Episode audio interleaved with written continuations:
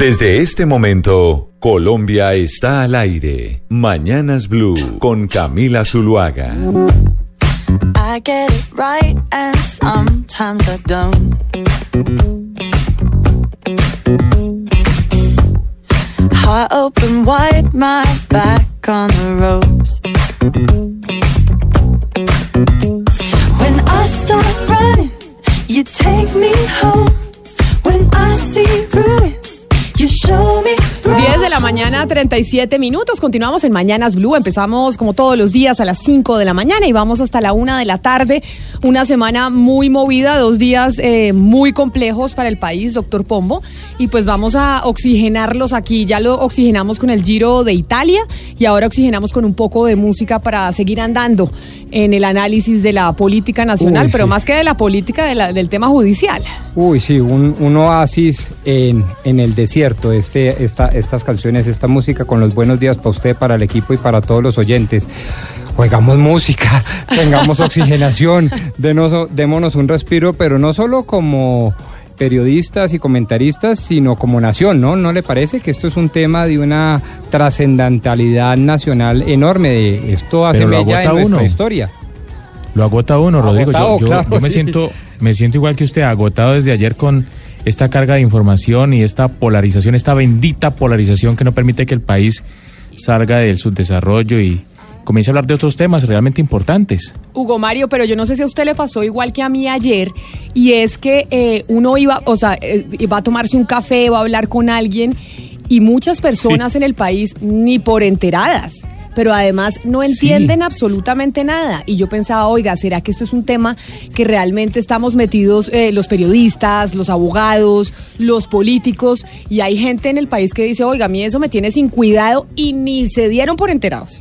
Eso me pasó ayer. algunos no entienden. Algunos no sí, entienden. algunos no entienden, a otros no les interesa. Exacto. Y a quienes les interesa realmente le cuesta trabajo saber quién dice la verdad. Esa es la otra situación. ¿Quién dice la verdad en este caso? Si el señor eh, Santriz finalmente estaba traficando con drogas o no, si fue un montaje de la DEA, si tuvo que ver la fiscalía, cuál es la verdadera razón por la cual renuncia Néstor Humberto Martínez a la fiscalía, si había un pacto entre Santos y los narcos para cogobernar como dice Uribe, si realmente Uribe lo que quiere es impulsar una constituyente. Bueno, esto es cantidad de interrogantes, uno no acaba de responderlos y escucha una y otra versión y queda más confundido. Pues si queda uno confundido, imagínese, imagínese la gente eh, pues que no está metida en las noticias todo el día.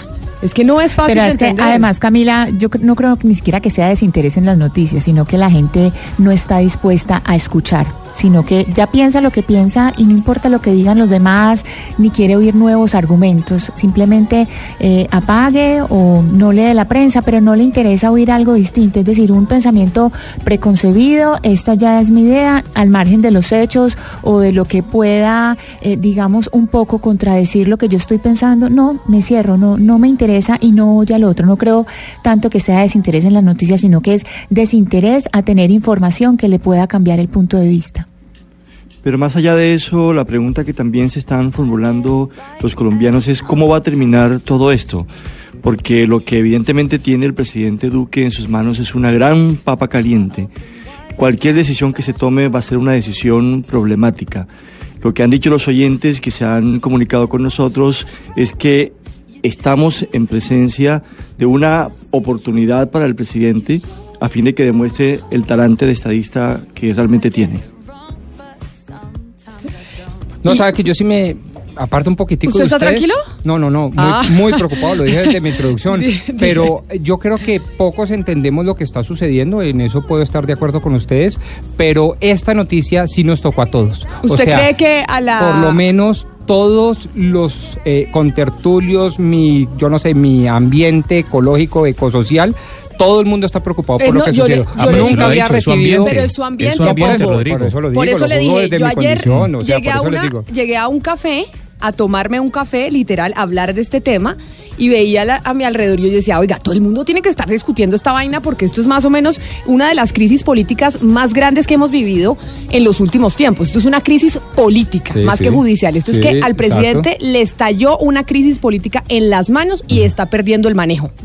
Bueno, Pues lo sí. primero sí, lo segundo no, no. Bueno, yo creo que al revés que actuó muy bien, no se dejó llevar por las estridencias de lado y lado. Pero eso es otro tema. Pero Sí, lo que sí otro- quiero eh, decirles una cosa. Yo, en cambio, llegué a desayunar hoy a un restaurante en la 81 con novena, tipo 6.50 de la mañana, y se hizo tertulia. O sea, alrededor Pero ya es un restaurante a donde van los abogados de Bogotá, exacto. seguramente. Yo quiero ver si usted vaya eh, hacia Yarumal. quien- Bueno, pero cada quien juzga por su condición. Lo que le estoy diciendo es que desde mi condición, el país que yo vivo todos los días cotidianamente, sí está enormemente preocupado. Pero le digo, Puede le que no una esté cosa, informado, pero sí está enormemente preocupado. Estadísticamente, estadísticamente, esa muestra suya pues tiene un error, porque el país que usted vive no es el país que viven todos los colombianos. El país que usted vive, le aseguro que no es el del Catatumbo. No, Eso sí, seguramente. se lo garantizo Se- que nos vamos a un café al Catatumbo, Seguramente. o nos vamos a un café a Yarumal y allá la gente, no, pero no nos vayamos tan lejos. Vámonos a un café aquí a Bosa. A Bueno, ver si están yo- todos yo- así de Yo no sé si, igual. ustedes ya han ido al Catatumba, a Voz, a Fontibón y a todos lados. Yo lo que le quiero decir es que por mi condición este tema es trascendental, porque no se trata simplemente de un choque de trenes, no se trata de una renuncia más de un fiscal más. No, señores, es un capítulo de una nación absolutamente dividida, sismática, que no tiene propósito común. Y en, y en, y en tanto y en cuanto, pues obviamente concita a todo el mundo, todo el mundo está hablando de eso. ¿A dónde vamos? ¿Para dónde vamos? ¿Cuál es nuestro proyecto común? ¿Cuál es nuestra promesa de valor como nación? Todo el mundo estaba hablando hoy de eso, todo el mundo estaba hablando ayer de eso. Eso es lo que yo he vivido. Yo estoy de acuerdo con el doctor Pombo. Eh, ayer estuve en la ciudad de Montería, hoy llegué eh, a Barranquilla. Los taxistas, los vendedores, los abogados, los comunicadores están hablando del tema. La gran dificultad es que eh, hay mucho sesgo. Y entonces eh, están los santistas que dicen es que Santos nos dejó de esta manera, eh, pero están los uribistas que dicen eso es por complacer eh, a Álvaro Uribe y al Centro Democrático. Pero evidentemente el país que yo conozco está hablando del tema. Pues vamos a preguntarle a nuestros oyentes, precisamente. Es que queremos hablar con ellos, queremos que ellos hagan parte de esta discusión en el 316-415-7181. Esa es nuestra línea de WhatsApp. Ahí se comunican con nosotros, nos mandan sus mensajes, participan en esta discusión que estamos teniendo. ¿Y cuál es la pregunta, doctor Pombo? Bueno, ¿qué tal? ¿Qué tal esta pregunta? A ver. ¿Usted cree que la renuncia del señor fiscal general de la Nación obedece a un choque de trenes más? ¿O es la manifestación, el capítulo de una nación dividida y sin visión compartida? Es decir, una cosa A ver, coyuntural, a ver, de política. desglosémosla. Sí. Vamos, desglosémosla y expliquémosla. Bueno, entonces digo, ¿ustedes creen que la renuncia del fiscal obedece a un choque de trenes más como cuando, por ejemplo, pelea el Consejo de Estado con la Corte Constitucional a propósito de una sentencia de las pensiones, por ejemplo? Que se Este da? caso es una pelea entre la JEP y la ¿Y Fiscalía. la fiscalía, usted cree eso? Muy válido, muy respetable, cada uno tendrá su criterio. ¿O usted cree que esto es la manifestación, el capítulo de una nación que se entiende a sí misma como irreversiblemente dividida? Que Venga, no tenemos venga, Rodrigo, propósito venga, yo le ayudo a abreviar. compartido. Venga, venga, sí, pero esa es la idea, por lo menos. No, pero sí, eso, eso va a complicar a los oyentes. Pregúntele a los oyentes por qué usted cree que renunció el fiscal general de la nación y listo. Que la gente libremente eh, exponga su, su, su argumento. Es, que, Pero- es que el choque de trenes y todas esas cosas, eso es justamente lo que la gente no, no, no entiende o no quiere entender. Me gusta la pregunta de Hugo Mario porque es eh, para ver quién se comió el cuento de, de que la renuncia sí fue por la JEP. Me parece muy interesante. Ahora, no, a mí me gusta, no, ni, la, ni más faltaba que la fueras calificar y, y sin- ciertamente seguramente va a ser más eh, popular y pegachenta y eso, pero nos lleva a la coyuntura eh, necesariamente. Sí o sí vamos a estar en la coyuntura de si renunció porque estaba aburrido, porque le estaban haciendo mucha presión por el caso de Brecht, o realmente renunció porque estaba en una pelea con la JEP, o tenía un interés eh, por debajo de una candidatura, o mejor dicho, nos centramos en un colombiano de 47 millones de colombianos que somos. Yo creo que aquí la cosa es si realmente nos entendemos nosotros como una nación dividida o si simplemente se trata de una situación jurídica eh, que de una renuncia más de un funcionario más. Pero Bueno. pues cualquiera de las dos están buenas. Bueno, 316-415-7181. Esa es la línea de WhatsApp. Mándenos un mensaje, acá participe con nosotros. Por lo pronto, otro de los temas que ha dividido, porque acá todos los temas se convierten en división, ¿no? Cualquier tema que se toque, no importa cuál sea, siempre hay una división política. Al final terminamos en eso. Y en esa división política que nos dejó la firma del acuerdo de paz entre el sí y el no. Seguimos con la misma división política, los que están de acuerdo y los que no. Y esa división política también se traslada, por ejemplo, a otra discusión que debería ser, pues también técnica, y es la del glifosato. Si se debe utilizar el glifosato o no. Si deberíamos estar fumigando con glifosato o no. Usted se dio cuenta que, Gonzalo, internacionalmente, pues eh, condenaron eh, a Monsanto en un caso a pagar un jurgo de plata a una pareja precisamente por el caso del glifosato. Exactamente, Camila, fue un jurado de California, 2.055 millones de dólares. Ese es el golpe más fuerte que ha sufrido en este caso Bayer, porque hay que recordar que Bayer compró a Monsanto en julio del año pasado. Y esto se acumula y se sigue acumulando, Camila, porque ya la compañía tiene más de 14 mil demandas. Este es el golpe más fuerte que ha sufrido Monsanto a una pareja que se comprobó que utilizó el glifosato durante 35 años y básicamente le produjo cáncer. Por esa razón es que vamos a hablar, Gonzalo, de ese tema que usted está mencionando, del glifosato. De historias únicas.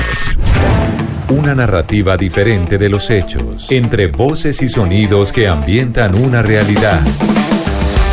Del vocalista de la agrupación Lucas Graham The important part about the Grammys is that it's uh, peer voting. hasta el exalcalde de Londres, Ken Livingstone. You either stay in the European Union, which is our biggest trading partner, En Mañanas Blue, Colombia está al aire.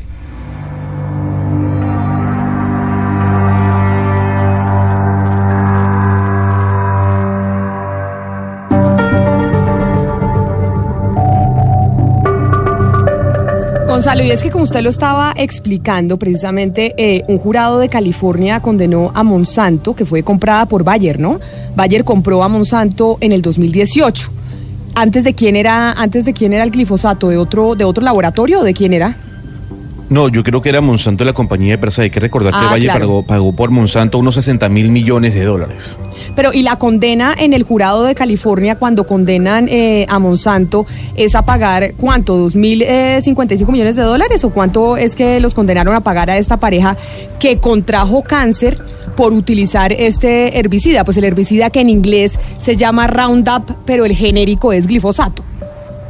Efectivamente, Camila, la pareja se llama Alba y Alberta Piliot, eh, son eh, dos señores o una pareja, en este caso hombre y mujer, de más de 70 años, van a recibir por parte de la compañía 2.055 millones de dólares, porque durante el juicio se comprobó que la utilización o el acercamiento con este producto llamado Roundup le produjo cáncer a ambos. Ellos llevan nueve meses con la enfermedad, producto de la utilización de este químico durante muchos años. Pero además es que esta empresa, Gonzalo, si no me equivoco, tiene más de 13 mil demandas por el mismo motivo. Es decir, 13 mil demandas que tiene eh, Monsanto por cuenta de, gente que los eh, acusa de que el glifosato causa eh, cáncer. y ya ha ganado tres, eh, Camila, ya o, ha perdido tres en este caso. Conversábamos fuera de micrófonos con una persona, con, con un hombre que tenemos en línea en este momento, que nos decía, espérese porque Monsanto va a seguir perdiendo caso tras caso, porque ya se está conociendo efectivamente que el glifosato eleva el riesgo de que uno pueda padecer de cáncer en el cuerpo. Pues precisamente estamos en comunicación hasta ahora con Pedram Esfandari. ¿Quién es Pedram Esfandari, Gonzalo? Es el abogado, como usted lo dice, que le ganó la batalla legal a Monsanto.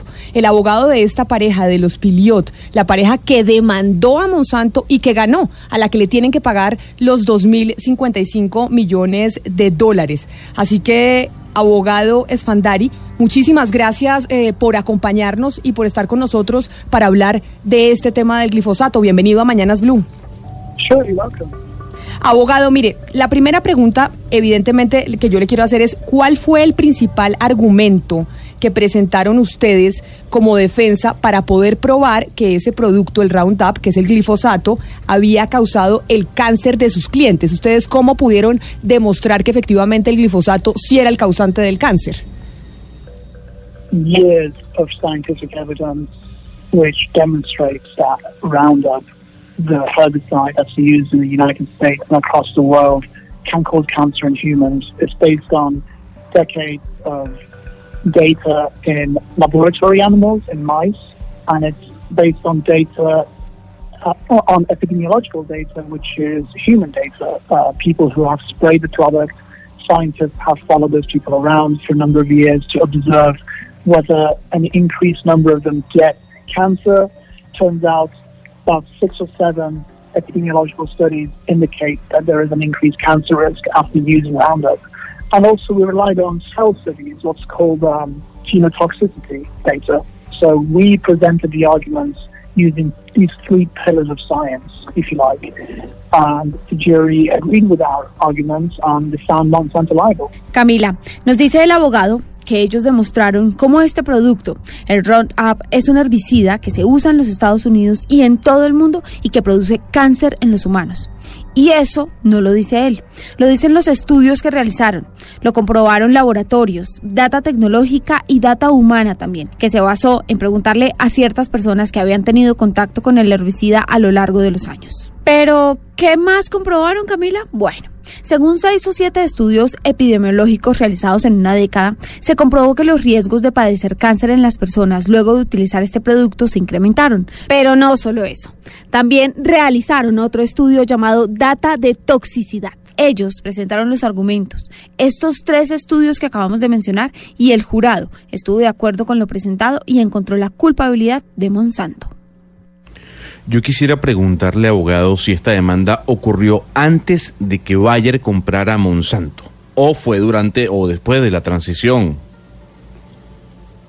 Sure. So the case was originally filed against Monsanto Company because it was before the, the Bayer um, purchase went through. It was before Bayer had finalized the sale um, acquisition of Monsanto. However, the, Bayer will be liable for the damages because Monsanto is not owned by Bayer. So any damages resulting uh, in verdicts from any lawsuits will from now on be absorbed by Bayer. They will have to make the payments and compensate the plaintiffs. So it was originally against Monsanto and it still is against Monsanto insofar as it exists Bueno, Gonzalo, la data recolectada de años fue de Monsanto, porque la demanda fue presentada antes de que Bayer comprara a Monsanto. Sin embargo, Bayer también sería responsable de los daños, porque es la dueña de la empresa y no al revés. Pero cualquier daño que produzca en este momento también sería responsabilidad de ellos.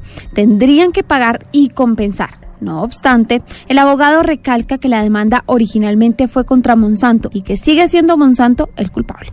Estamos hablando con el abogado Pedro Mesfandari. Este es el abogado que le ganó la batalla legal a Monsanto porque sus clientes, que era una pareja de esposos, pues se enfermaron de cáncer.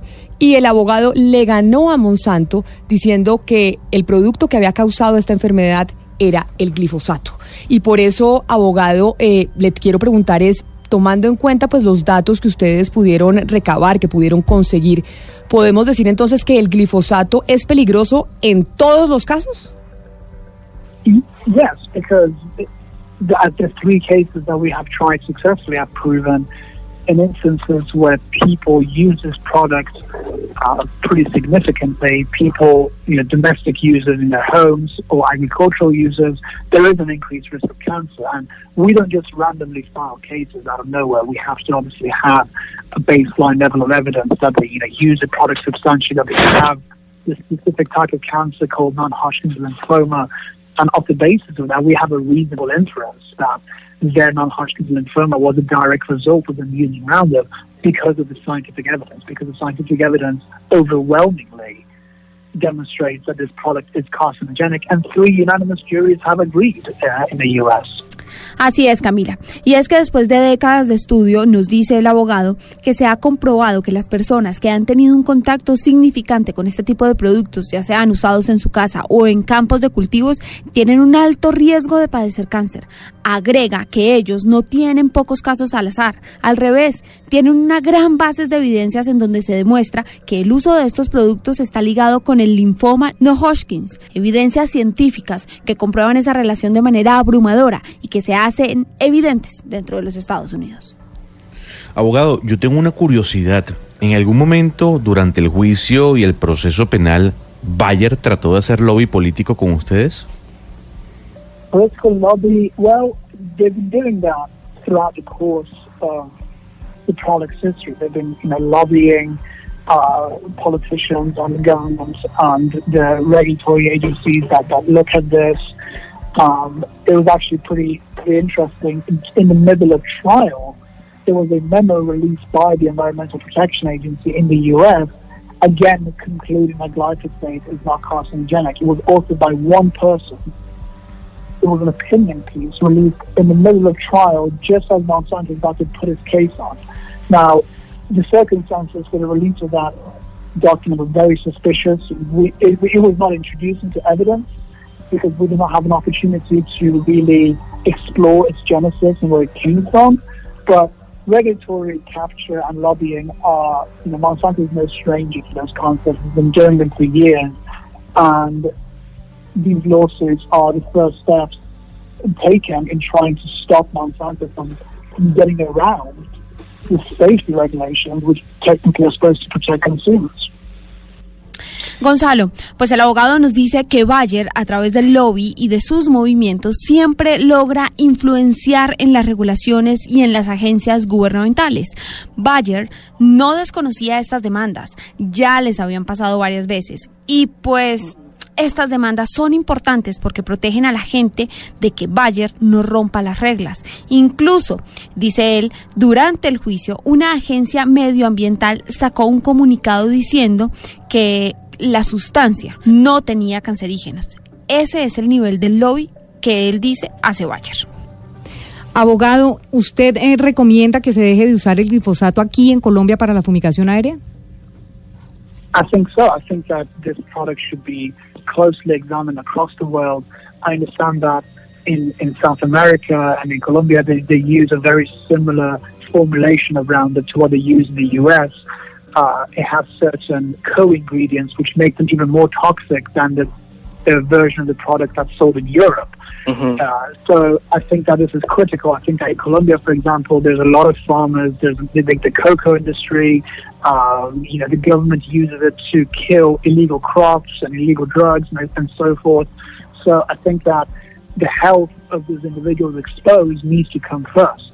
I mean, you know, if Monsanto is so is, is so convinced of the safety of its own products and it's willing to put the health of consumers and the Colombian population at risk, one thing to bear in mind is that regulators only look at the active ingredient glyphosate. They don't look at Roundup, which is what consumers and farmers use across the world. So the formulated product is quite a bit different than just the active ingredient. It is more dangerous, more carcinogenic and more toxic. Diana, pues el abogado nos dice que sí, que este producto debería ser eliminado del mercado. Agrega, por ejemplo, que aquí en Colombia, en Sudamérica, utilizamos un producto que tiene una fórmula muy similar a la que se usa en los Estados Unidos, pero estos contienen componentes mucho más tóxicos que los que forman parte de la versión del herbicida que se vende en Europa, y eso es muy crítico. Nos dice que hay muchos cultivos, mucha cocaína en la calle y que el gobierno, si bien es cierto que usa la aspersión para eliminar los cultivos ilegales, debe pensar en esas personas del campo. Lo primero debe ser la salud de esas personas que están expuestas al glifosato por la aspersión. En otro orden de ideas, Monsanto está convencido de sus productos y está dispuesto a poner la salud de las personas.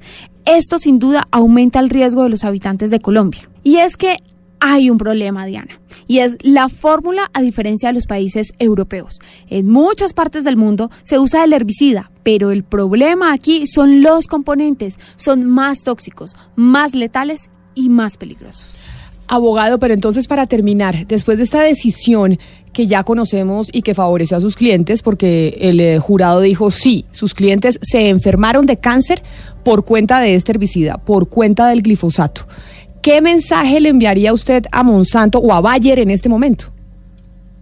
Uh, no, I mean, I, I wish you know, I, I just hope that this company, you know, stops ignoring the the adverse health effects posed by its product to people around the world, especially in you know in the U.S. where it's used so heavily. In places like Colombia, where there's a lot of vulnerable populations that are constantly being exposed to this to this chemical without the necessary evidence to back up its safety. I think the company needs to take drastic action to label this product or get it off the market and introduce alternatives because people are dying. They're dying in vast numbers, and we're going to keep trying these cases until Monsanto does the right thing. Camila, el abogado Pedram no dice que desearía que esta empresa deje de ignorar lo que estos productos le causan a las personas, especialmente en los Estados Unidos o en Colombia, en donde hay gente muy vulnerable que puede resultar intoxicada por su riesgo. Son muchas las evidencias y Monsanto debe cambiar la fórmula que usan los herbicidas o debe sacar el producto del mercado. La gente se está muriendo y él se mantendrá señalando este tipo de casos hasta que las cosas se hagan bien. Abogado Pedram Espandari, abogado que le ganó esta batalla legal eh, a Monsanto, una de las 13 mil, porque hay 13 mil demandas en contra de Monsanto por cuenta del glifosato como producto causante del cáncer. Muchas gracias por haber estado con nosotros hoy en Mañanas Blue y habernos explicado los argumentos que se utilizaron dentro de este juicio que le dio finalmente el triunfo a sus clientes. Feliz, feliz día. Thank you so much for your support and all the best. 11 de la mañana, dos minutos. Muy diciente lo que nos dijo el abogado, pero por esa razón hemos querido también hoy aquí en Mañanas Blue llamar pues a la gente de Bayer, que son eh, precisamente el laboratorio dueño de esta de este producto, del glifosato, del Roundup, que es como se le conoce en los Estados Unidos. Ella es Osiris Ocanto, que es eh, la gerente de asuntos públicos de Bayer, la división agrícola para los países andinos y Centroamérica. Señora Ocando, bienvenida. Muchas gracias por estar con nosotros hoy aquí en Mañanas Blue después de oír eh, esta entrevista con, con el abogado que pues le ganó un, eh, un proceso a su empresa. Hola Camila, buenos días a ti y a toda la audiencia. Un gusto estar acá. Y es que, pues, siempre que oímos hablar de glifosato en Colombia, simplemente nos trasladamos a esa pelea de si se debe fumigar con glifosato de manera aérea o no. Si hay una pelea política entre los que estaban con el sí y el no. Siempre pensamos en glifosato en ese sentido, pero resulta que es que el glifosato es el herbicida más utilizado en Colombia. Los papicultores, los cañicultores, toda la gente en el agro utiliza el glifosato como un herbicida muy exitoso. Después de estos fallos que estamos viendo, quiere decir que toda la gente está en riesgo de contraer cáncer. Camila, hay que poner en contexto el fallo en Estados Unidos. Es un, es un fallo en primera instancia. Esto es un proceso que de acuerdo al sistema americano toma su tiempo. Bayer, eh, reconociendo y respaldando la seguridad del producto, está apelando estos fallos y esperamos que en unas instancias superiores en la Corte, en donde los jueces puedan evaluar toda la información científica que respalda la seguridad del glifosato, se pueda revertir estos fallos y que la información técnica y científica que se ha generado durante 40 años de uso del producto, como bien lo resaltas tú, pueda ser considerada y pueda ser valorada en toda su profundidad técnica. Yo quisiera saber si los componentes que forman parte del Roundup son eh, letales eh, o contraproducentes para el ser humano. ¿Sí o no? El glifosato es un producto seguro para la salud humana y el ambiente cuando se usa siguiendo las recomendaciones establecidas en la etiqueta. Las autoridades regulatorias en cualquier parte del mundo evalúan diferentes elementos para poder aprobar el uso agrícola de un producto. Uno de esos elementos es la salud humana como principal factor. Únicamente cuando se superan las evaluaciones de seguridad y se pueda llegar a la conclusión de que el producto es seguro de acuerdo al uso que se le va a dar es que es, es que es aprobada su comercialización. Entonces, directamente a tu pregunta, los productos comercializados a base de glifosato que han sido aprobados por las autoridades regulatorias son seguros para la salud humana siguiendo las recomendaciones establecidas en la etiqueta. Entonces, le, le- le cambio la pregunta de Gonzalo, doctora. ¿Es segura la aspersión, la fumigación a través de aspersión con glifosato para los seres humanos? El producto es seguro independientemente del modo de aplicación. ¿A qué me refiero con esto? Las autoridades regulatorias cuando te aprueban un producto agrícola te lo recomiendan para los diferentes usos, sea una aplicación manual, sea una aplicación eh, dirigida terrestre o una aplicación aérea dependiendo del caso. Habiendo evaluado la forma en que se aplica el producto, la autoridad establece que el producto es seguro para la salud humana o para el, para el ambiente. Pero doctora Ocando, sentido- pero doctora Ocando, la voy a la voy a, a interrumpir porque acá estamos entonces frente a una especie de bipolaridad. Acabamos de hablar con el abogado que en los Estados Unidos le ganó un caso, uno de los tres casos que ya han ganado y ustedes en Bayer han perdido porque estos abogados han demostrado que sí el glifosato fue el causante del cáncer de sus clientes. Hay 13 mil demandas que tiene Monsanto o que tiene pues Bayer el glifosato por cuenta de que la gente considera que sí este producto causa cáncer. Usted dice, es completamente eh, eh, seguro, se puede utilizar, no pasa nada. Si eso es así, ¿por qué perdieron el caso en los Estados Unidos? Es que no me, me parece complejo que hayan perdido un caso, que la justicia en Estados Unidos les haya dicho, sí, hay una pareja que se enfermó de cáncer por cuenta del glifosato y entonces ahora nosotros estemos escuchando que sí que es completamente seguro. Entonces, ¿por qué perdieron? Y aquí quiero hacer énfasis nuevamente en cómo funciona el sistema regulatorio y en, eh, perdón, el sistema legal y judicial en Estados Unidos. Este fallo es un fallo de primera instancia, tomado por un grupo de jurados civiles que en función de su mejor conocimiento y su mejor entender generan un veredicto que es el que estamos haciendo eh, o en el que nos encontramos en este momento. Una vez el proceso se apela, sube a otras cortes donde jueces especializados y jueces expertos analizarán el caso y llegarán a una conclusión en la cual esperamos que toda esa información científica pueda ser considerada y se le dé el, adecuado peso. Nosotros estamos respaldando la seguridad del producto en función de la evidencia científica que tenemos. Son 40 años de uso del producto, Camila. Hay más de 800 estudios técnicos y científicos que respaldan la seguridad. Es más, recientemente la autoridad eh, americana, la EPA, ratificó la seguridad del producto y fue clara en su declaración en que no existe una relación entre el uso de glifosato y la generación de cáncer. Nosotros no queremos desestimar el fallo de un jurado, pero queremos ponerlo en contexto. No es lo mismo que yo, pensando en un tema de salud, reciba la recomendación o el concepto de un grupo de personas que en su mejor saber y con su mejor criterio me, me recomiendan usar un medicamento o no, o que un panel de expertos técnicos, toxicólogos, médicos, eh, alergólogos analicen la información y me digan su diagnóstico ese si ese es el medicamento que usted debe seguir. Pero yo le Este es pregunto, más pero- o menos pero la mire, propos- la- el, el esquema doctora- en el que funciona el sistema eh, judicial y, y me gustaría que lo tuviéramos muy presente. Claro, doctora Ocando, pero entonces los eh, ustedes tienen más de 13 mil demandas, es lo que hemos podido registrar.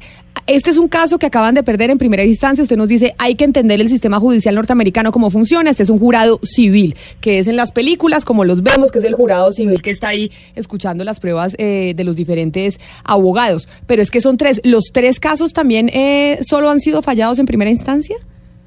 Así es, efectivamente son fallos de jurados civiles en primera instancia.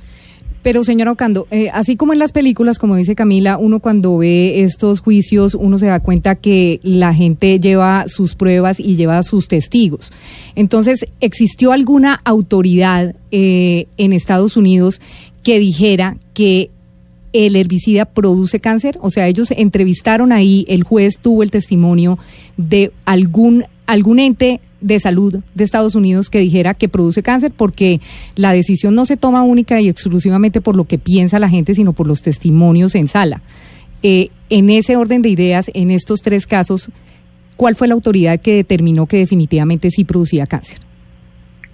Los fallos de los jurados en este momento están basados en el concepto de la agencia de una de las de una agencia de la Organización Mundial de la Salud que clasificó el glifosato como probablemente carcinogénico. Esta es una de tres agencias de la OMS que han revisado el tema del glifosato y es la única agencia de esas tres de la OMS que ha llegado a esa conclusión. Las otras tres agencias, como resultado de sus análisis, no solamente eh, internos de la OMS, sino también en conjunto con la FAO, han llegado a una conclusión completamente diferente y han ratificado que el producto es seguro y que no tienen indicios de que el producto genera, genera cáncer. Estas tres agencias se suman a todas las agencias regulatorias del mundo y, vuelvo y enfatizo, hace un mes EPA, hace un año la entidad, la agencia europea, hace un mes eh, la agencia canadiense ratificó toda esta aval a la seguridad del glifosato y más de ocho instituciones eh, regulatorias del mundo, incluyendo Japón, Estados Unidos, Europa, después de que la IARC, que es esta agencia que hago mención de la OMS, clasificara el glifosato como probablemente carcinogénico, Ellos evaluaron toda la evidencia y toda la información científica disponible y llegaron a una conclusión diferente y ratifican el producto es seguro siguiendo las recomendaciones de uso. Es más, dentro del portafolio de productos agroquímicos que se usan en agricultura, el perfil toxicológico del glifosato es de los más bajos del mercado. Es un producto con un nivel de toxicidad muy bajo. Fíjese bien algo, doctora, eh, y le voy a hacer un resumen de los otro- otros dos casos que usted dice que todavía siguen en primera instancia, pero en agosto del año pasado un tribunal había ordenado a Monsanto, en este caso Bayer, pagarle 289 millones de dólares a un jardinero. Al final se le pagaron 89 millones de dólares. Y en marzo, otro jurado, en este caso también del estado de California, le ordenó a un tribunal pagarle a Monsanto 80 millones de dólares a una persona que también demandó a la compañía y ganó. Entonces la pregunta es, ¿por qué no terminan de reconocer el error? ¿Por qué los componentes en Estados Unidos y en América Latina son más letales que los componentes que el glifosato en Europa, como lo dice el abogado? Estas demandas a las que haces mención son parte de los procesos que están en apelación. Hasta el momento no se ha cerrado ninguno de los casos y estos pagos o estos montos de dinero no son no han sido efectivos, no son casos cerrados. Vuelvo e insisto, son fallos en primera instancia que están en un proceso de apelación. En el- con respecto a los niveles de toxicidad, los productos, independientemente del país en donde estén aprobados, son regulados y son evaluados, cada una de sus composiciones y sus formulaciones. Y en función de eso, la autoridad permite la comercialización. Entonces, no es eh, cierto decir que el producto que se comercializa en un país tiene un nivel de toxicidad diferente. Son formulaciones diferentes y cada formulación tiene una evaluación de seguridad y una evaluación de riesgo. Y si están comercializados y tienen un registro para su uso en agricultura, es porque superaron los procesos de, re- de revisión y de evaluación toxicológica, eh, eh, ambiental y agronómica que permite que el producto sea usado en forma segura por cada uno de nuestros agricultores. Eh, gerente Ocando, yo le quisiera eh, preguntar sobre el modo de aspersión. Usted nos dice eh, que es muy importante la manipulación, ha sido clara en, la importancia de, seguir eh, las instrucciones de cómo se manipula el producto.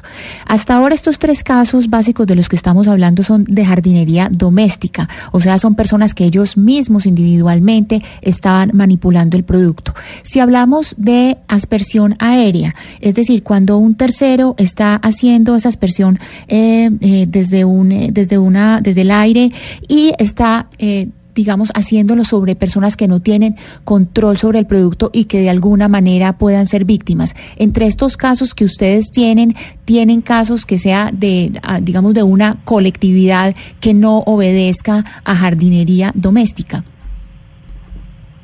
El producto es un producto agrícola. Se usa en todo, en la mayoría de los cultivos eh, alimenticios y los cultivos agrícolas que tenemos en el mundo. Colombia no es la excepción. El 80% del arroz que se siembra en Colombia utiliza eh, glifosato para el control de las malezas. En el caso del maíz eh, sucede exactamente lo mismo. Y esto, no solo, como les decía, no solamente en Colombia, sino en todos los grandes productores eh, agrícolas hacen uso del producto por más de, de 40 años. Pero yo quiero aprovechar la pregunta para poner un poquito de, de énfasis en cómo funciona el producto. El glifosato es un producto que controla plantas. Es un producto que bloquea el crecimiento de las plantas, bloqueando una enzima, una sustancia que está presente en plantas, que no está presente en seres humanos ni en los animales. De este modo, su acción o el efecto que tiene el glifosato funciona principal y esencialmente en plantas. Ahora, cuando se hacen aplicaciones o aspecciones, las autoridades regulatorias en conjunto con los desarrolladores del, del producto establecen cuáles son las medidas para uso seguro del mismo, esas medidas que implican si el producto se va a usar en forma terrestre con una bomba de espalda para aplicarla, cuál es la protección que debe tener la persona, si debe usar Doctora. guantes, si debe usar tapabocas y demás. Doctora, eh, en el pasado el laboratorio ha tenido que retirar del mercado productos que estaban generando efectos adversos a los que en, en su origen eh, proponían. Ante tanta discusión, eh, ante tanta sospecha, ante tanta duda, ¿no creería que lo mejor es abstenerse de seguir con el producto en el mercado? Nosotros somos una compañía de innovación y desarrollo y nos tomamos la seguridad de nuestros clientes, de nuestros agricultores, como lo más importante. Está en el centro de todas y cada una de las decisiones que tomamos y por eso se hacen inversiones grandes en términos de información científica para poder valorar realmente cuál es el impacto y el beneficio de nuestros productos en el mercado. Pero permítame, en permítame. función de esa, perdón un segundo Camila, pero en función de esa información, nosotros seguimos respaldando la seguridad del producto y no tenemos de, de algún elemento que nos permita considerar sacar el producto del mercado. Y esa consideración no solamente está soportada en la información que nosotros tenemos de la seguridad del producto, sino que está ratificada por los análisis externos que hacen las autoridades regulatorias de 160 países. Y me puedo enumerar las más referentes para nosotros en el mundo.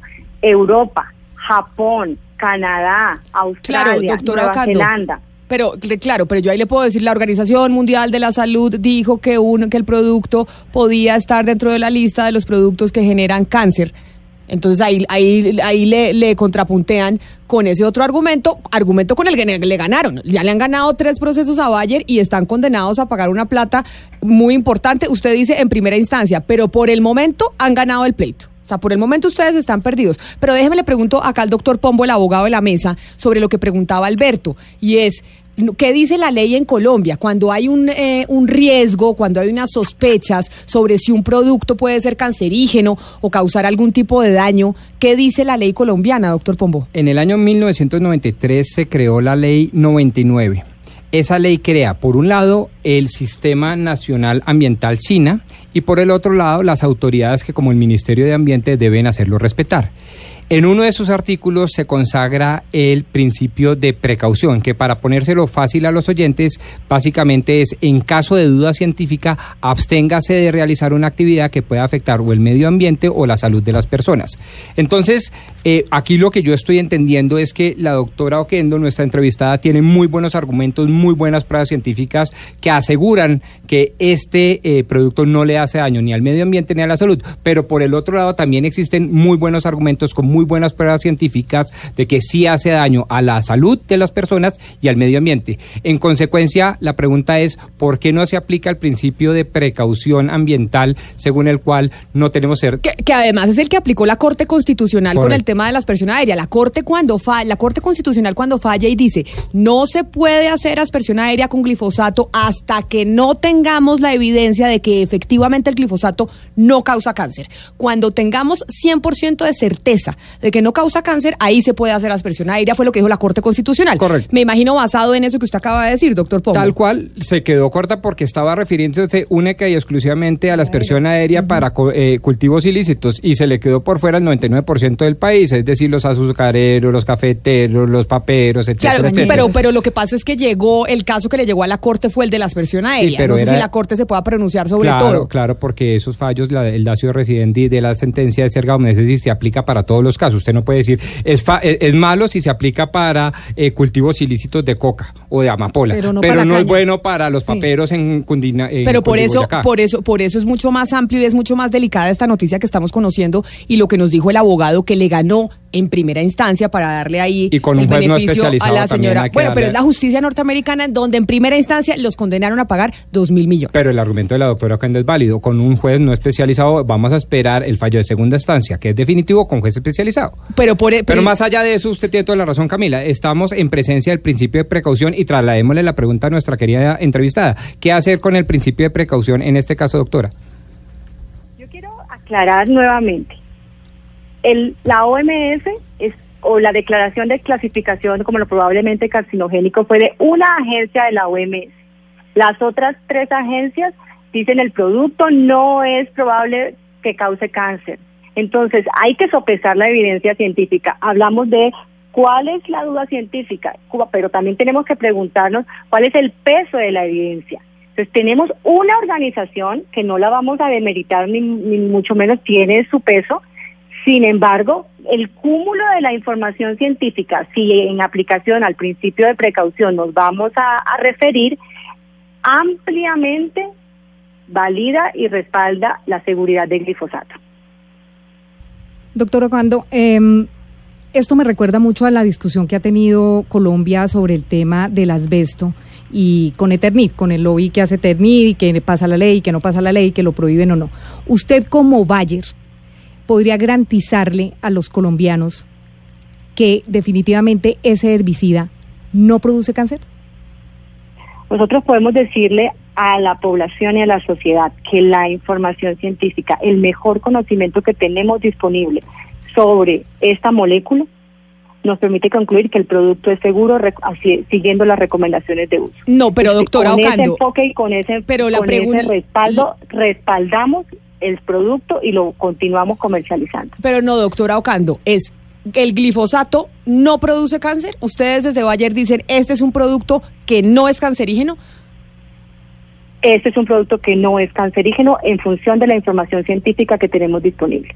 Pues doctora Osiris Ocando, gerente de Asuntos Públicos de Bayer, División Agrícola de Países Andinos y Centroamérica, gracias por haber estado con nosotros, por haber reaccionado a la entrevista que tuvimos con el abogado que les ganó el pleito a ustedes en primera instancia. Vamos a ver qué pasa en, eh, en la segunda instancia y pues con la otra cantidad de pleitos que tiene Bayer por cuenta del glifosato. Muchas gracias por haber estado con nosotros aquí en Mañanas Blue, muy atenta.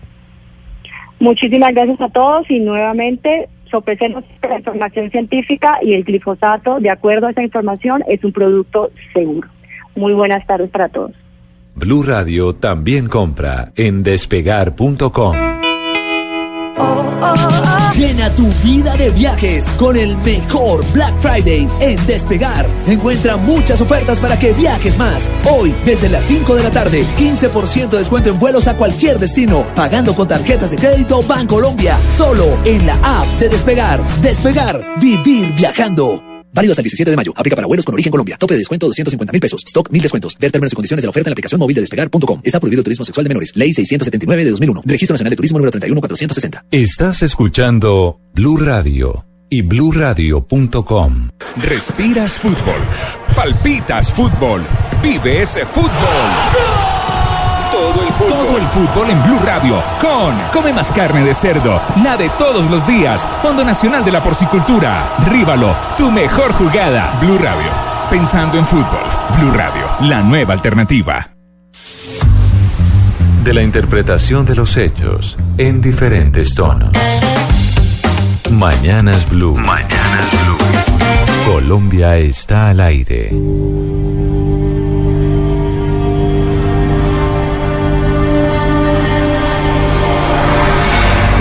Turned wrong, left your heart torn. Is that what devils do? Took you so long, where only fools go. I shook the angel and young. Now I'm rising from the crowd, rising up to you.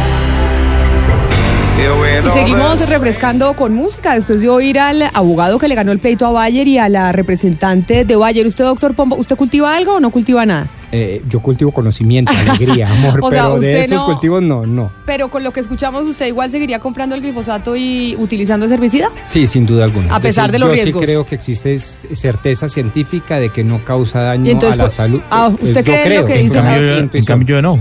Es una En intuición. cambio yo no. Eh, Camila, yo, yo no porque en, medio de mi ejercicio periodístico eh, que me ha permitido recorrer muchas zonas del país, he encontrado cantidad de casos de campesinos que cultivan, yo no cultivo, pero ellos sí, que no solamente eh, dicen han eh, contraído enfermedades como el cáncer, sino que hablan incluso de abortos, de enfermedades dermatológicas, de problemas respiratorios como consecuencia del glifosato. Es decir, para mí todavía es una discusión a nivel internacional sobre las consecuencias del uso del glifosato o los efectos para la salud de los seres humanos que no está resuelta. Esa controversia no está resuelta y mientras no esté resuelta yo creo que lo mejor es no utilizar el producto. Es mi, mi opinión y mi percepción de lo que, de lo que creo debe hacerse. No, y es un punto que lo decía el abogado, el lobby que hace Bayer como gran farmacéutica a nivel mundial es impresionante y eso ha quedado demostrado y no solo con Bayer, sino con otras grandes farmacéuticas en temas legales. Y hay que decir, Camila, además que este abogado fue el mismo que le ganó el pleito a Johnson y Johnson con el tema de- del talco y eh, si era cancerígeno o no. Pues yo. Pero- pero en- además- en- Sí, sí, no, lo Ah. que les iba a decir es que yo en mi casa cultivo todo lo que va a mi ensalada, es cultivado en mi casa y yo a mis hijos nunca les daría algo de comer, algo fumigado como el glifosato, no uso ese tipo de, de, eh, pues de, de fumigantes en mi casa, obviamente, pero eh, sí les quería comentar que pues la revista de Lancet, que es eh, de las más respetadas y no la más respetada del mundo, en marzo del año 2015 publicó eh, el estudio de expertos de 11 países que se reunieron eh, con la Agencia Internacional de Investigación del Cáncer y eh, fue precisamente un estudio que se publicó en, en una revista que decía que el uso de glifosato, la evidencia que hay de que es perjudicial en humanos es limitada, pero la evidencia existe, es limitada pero existe. Y en los, eh, en los animales la evidencia es suficiente, o sea que sí, no se puede decir que no hay evidencia porque evidencia sí hay. En los humanos es limitada y en los animales es suficiente. Pero además por eso, por eso era importante la pregunta que, que hacía Alberto y es el eh, por el principio de precaución, ¿no? Es el que se el que se aplica y es hay una hay un eh, debate científico, hay argumentos de lado y lado, pues oiga, dejemos de usarlo mientras definimos si esta vaina sí da cáncer o no, que finalmente fue lo que dijo la Sí. Corte Constitucional. Lo que pasa es que Hugo Mario, el glifosato se usa en todo, en la papa que usted y yo nos comemos, en el plátano, en el azúcar, en todo, es- es el herbicida más utilizado. Sí, pero, pero para el caso de los cultivos ilícitos, yo creo, Camila, eh, particularmente que es una discusión que no conduce a nada. Finalmente, eh, Colombia está inundada de coca, muchas regiones son cerca de 200 mil hectáreas sembradas con coca, y esto no se va a resolver fumigando con glifosato, ni con drones, ni en- desde avionetas, ni... O sea, eh, esto se, se soluciona el día que eh, el Estado le brinde las garantías a los campesinos para que sustituyan los cultivos ilícitos, para que siembren productos realmente comerciable, eh, comerciables, que, Claro. que les permita ganarse la vida Claro, del pero, agro. pero por eso yo le decía, la discusión va mucho más allá del tema de los cultivos ilícitos. La discusión va al si se debe usar glifosato o no en cualquier escenario. Es que el glifosato se usa en todos los escenarios. Y claro, la discusión aquí la hemos centrado en, de la, en eh, la fumigación aérea o no para erradicar los cultivos ilícitos. Pero no son solo los cultivos ilícitos, son todos los cultivos que están utilizando glifosato. Y acá estos señores, así los de Bayer, digan es que es primera instancia, si el doctor Pombo venga y nos diga que es que es un jurado no especializado, que falta una segunda instancia. Hoy, la realidad es que a hoy la justicia en, en Estados Unidos le dio la razón a los señores que dijeron, ese producto me generó a mí el cáncer. Sí, es, es, es muy grave, Camila, eh, que exista eh, tanta incertidumbre en torno al tema, pero, pero, pero además yo desconocía hasta hoy, quiero confesarlo, que en todos los productos se, se utilizaba el glifosato, en los cultivos de todos los, Claro, los productos usted que, está en el Valle mundial. del Cauca, en el Los Valle del. Cauca, No. todos los cañeros utilizan glifosato. Sabía yo de algunos productos, pero no que, no que en todo realmente se utilizara el glifosato, cosa que me preocupa, por supuesto. Es el herbicida más a- famoso en el mundo. Exactamente. en Lo el que, pasa, lo que pasa, Hugo, es que ese herbicida eh, acaba con la maleza y prepara el terreno para poder volver a cultivar. Entonces, cuando pasa un- una, una etapa de cultivo, aplican el glifosato, preparan la tierra y vuelven a la otra Mm. etapa de cultivo. En todos los cultivos de las mayores empresas, nosotros tenía, hablamos precisamente con algunas de esas empresas y nos dijeron, no, mire, yo no voy a causarle pánico a la gente que está trabajando en esto, pero sí, efectivamente nosotros usamos el glifosato. Entonces, ¿cómo le dice a uno un No, campesino, mire, no, no vuelva a usar el herbicida, o sí vuelva, o sí úselo porque dice Bayer que sí, o no porque dice eh, Estados Unidos que no? Entonces, ahí es donde uno entra a decir hasta dónde la responsabilidad de Bayer y en qué momento va a estallar el tema en Colombia. Pues dice la No, pues señora sí uno Bayer queda que más no, preocupado. que ellos garantizan Va- va- que, que con la evidencia que hay, porque ahí se curan en sí. salud, con la evidencia que hay no da cáncer. Ellos dicen, o sea, el día de mañana la Organización Mundial de la Salud dice, oiga, si hay evidencia, si da cáncer, y Bayer sale y dice, nosotros siempre cigarrillo". dijimos que con la evidencia que teníamos no da cáncer, pero eso sí. Pero con esta nueva evidencia, entonces ya ahora Pero es sí que lo ese es el avance de la ciencia y la tecnología. En los años 70 todo el mundo fumaba porque no había tanta evidencia Sí, claro. como hoy de que el cigarrillo causara tantos daños en la salud humana. Hoy, pues no, hoy es la minoría. ¿Por qué? Porque la evidencia científica de la fecha eh, pues arroja que el cigarrillo y otras sustancias son muy, eh, son muy graves para la salud. Es decir, me, me Pero, parece que Pombo. ambas partes tienen razón. Digamos, yo sí, yo sí creo. Yo, yo, yo me la jugaría, por ejemplo, con la posición de Hugo Mario. Me parece una posición muy sabia, muy siempre y cuando se aplique a todos. Lo que no podemos decir es que no se puede hacer aspersión con glifosato en cultivos ilícitos, pero sí en las grandes Sí, extensiones de no. palma y de caña. Eso Pero sí me parece es que que al final el, el tema es que al final de- el tema es si el glifosato produce cáncer o no, no es el tema del- de, la aspersión aérea, si se utiliza en el jardín, es si produce cáncer o no. O sea, punto. Ese es el tema. El tema a Pero, tratar pero- es pero lo el- que yo el entiendo de todo esto y de su especial, Gonzalo, es que no se tiene certeza científica. Hay, hay- hay unas autoridades especializadas en Colombia que dicen, en tanto que no produce pero a ver. cáncer, lo puede usted utilizar, señor ver. productor. Ese es el tema. Doctor Pomo, pero a ver, le hago la misma pregunta que le hizo Camila. O sea, si ya tres tribunales, no importa si es en primera instancia, le dieron la favorabilidad a unos demandantes sobre el tema de la enfermedad, ¿usted no cree que hay que hacer una revisión? Si la compañía tiene más de 13 mil demandas, si la OMS dijo que el producto puede ser cancerígeno, ¿no tiene que haber una revisión? Pues no, porque las autoridades colombianas especializadas en la materia hicieron los mismos estudios y llegaron a una eh, conclusión contraria, es decir, no produce daños ni ambientales ni humanos. Y yo les creo, es que ustedes saben, ustedes me conocen, yo tiendo a creerle a las personas, sobre todo si son autoridades especializadas y conocedoras de la materia.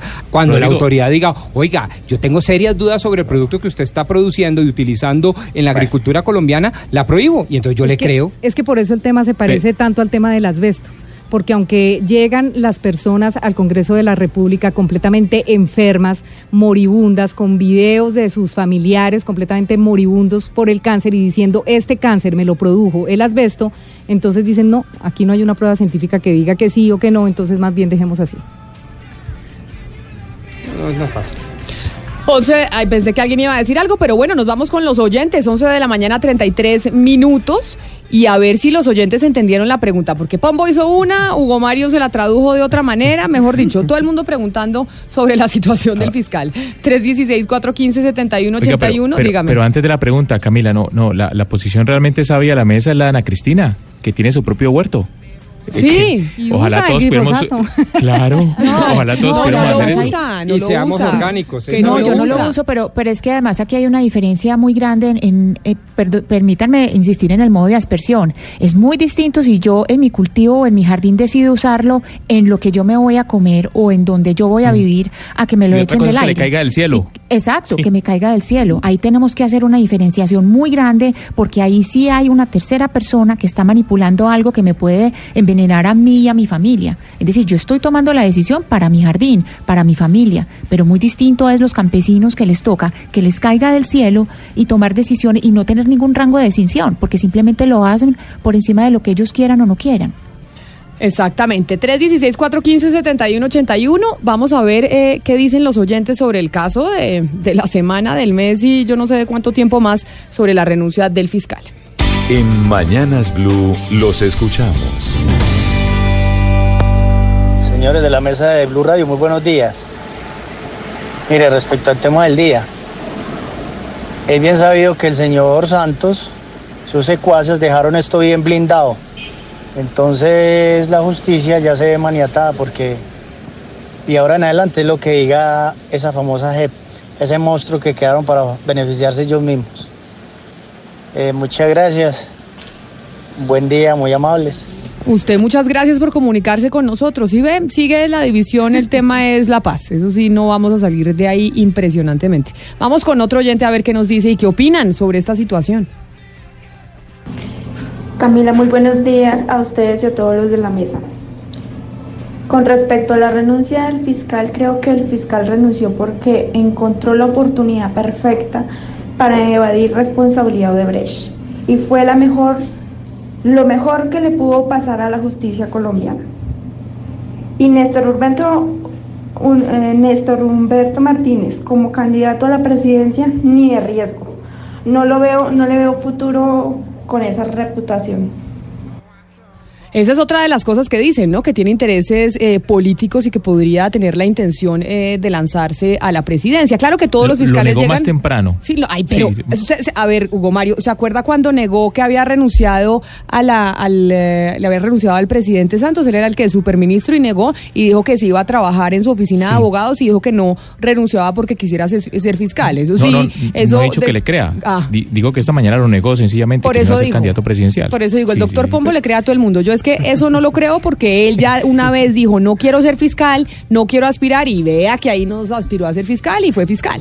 Entonces, Camila, no- pero no es solamente Odebrecht lo que a él le queda por explicar. Él tampoco nos ha dicho de Luis Gustavo Moreno, el, el fiscal anticorrupción. También se nos olvida que Néstor Humberto Martínez llegó a la fiscalía por el lobby que le hizo Leonidas Bustos. Y miremos cómo está Leonidas Bustos en este momento.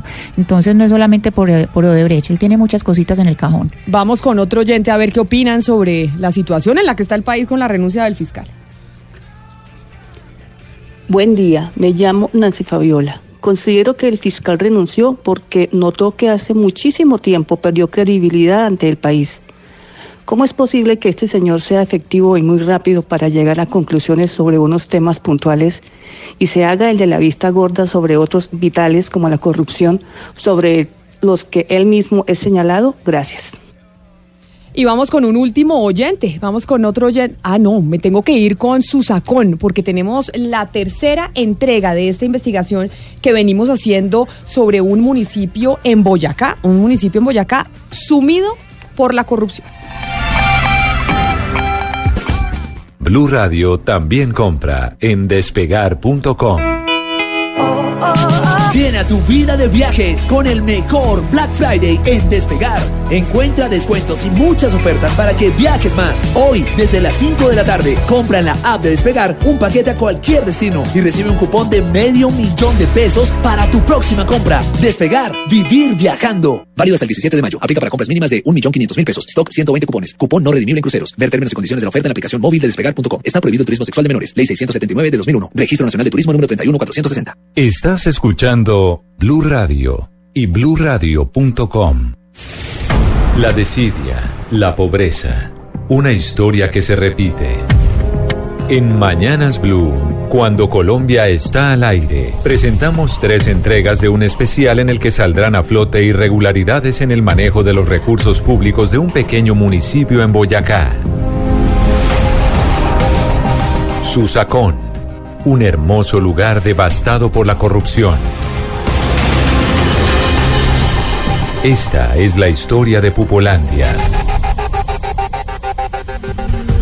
Esta es la tercera entrega, como les decíamos, de una investigación hecha por Mañanas Blue cuando Colombia está al aire sobre las delicadas denuncias hechas por diferentes habitantes del municipio de Susacón en Boyacá que decidieron liderar una cruzada en contra de la corrupción, como tantos colombianos que quieren luchar eh, contra la corrupción. Hemos, por ejemplo, denunciado, entre otros, muchos contratos para adquirir baños por 100 millones de pesos, también gasolina por cerca de 400 millones de pesos, asesorías de 90 millones de pesos o identificaciones que corre con identificaciones, esos contratos que corresponden a menores de edad o contratos que fueron firmados con diferentes fundaciones que registran la misma dirección o por ejemplo contratos que se firmaron con profesores e instructores que nadie conoció. En fin, hemos denunciado muchas cosas de lo que viene pasando en Susacón, este municipio de Boyacá. Pues hoy les vamos a contar qué han hecho los entes de control del departamento y la personería municipal y ahí es donde vamos a entender por qué esta es la historia de Pupolandia. Colombia está al aire.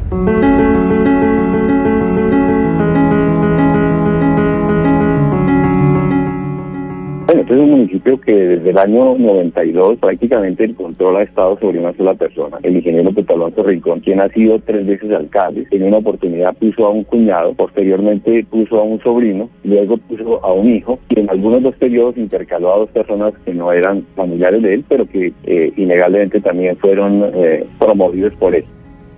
El vocero de los denunciantes, Rodolfo Puentes, se refiere, Camila, al clan de la familia Rincón, encabezada precisamente, como lo dice, por Pupo Alonso Rincón.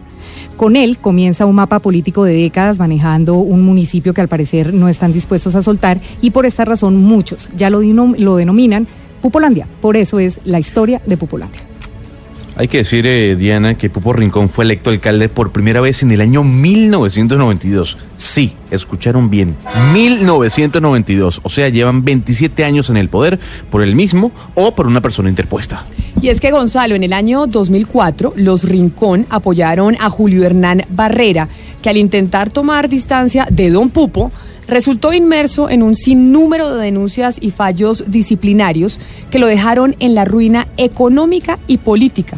Podría entonces decirse que ha sido el único alcalde investigado en ese municipio en las últimas tres décadas, a pesar de todos los casos de corrupción que hemos venido denunciando en los últimos tres días. Del año 2008 al 2011 estuvo el señor Juan Alonso Rincón, del 2012 al 2015 estuvo su sobrino y desde el 2016 viene ejerciendo como alcalde su hijo.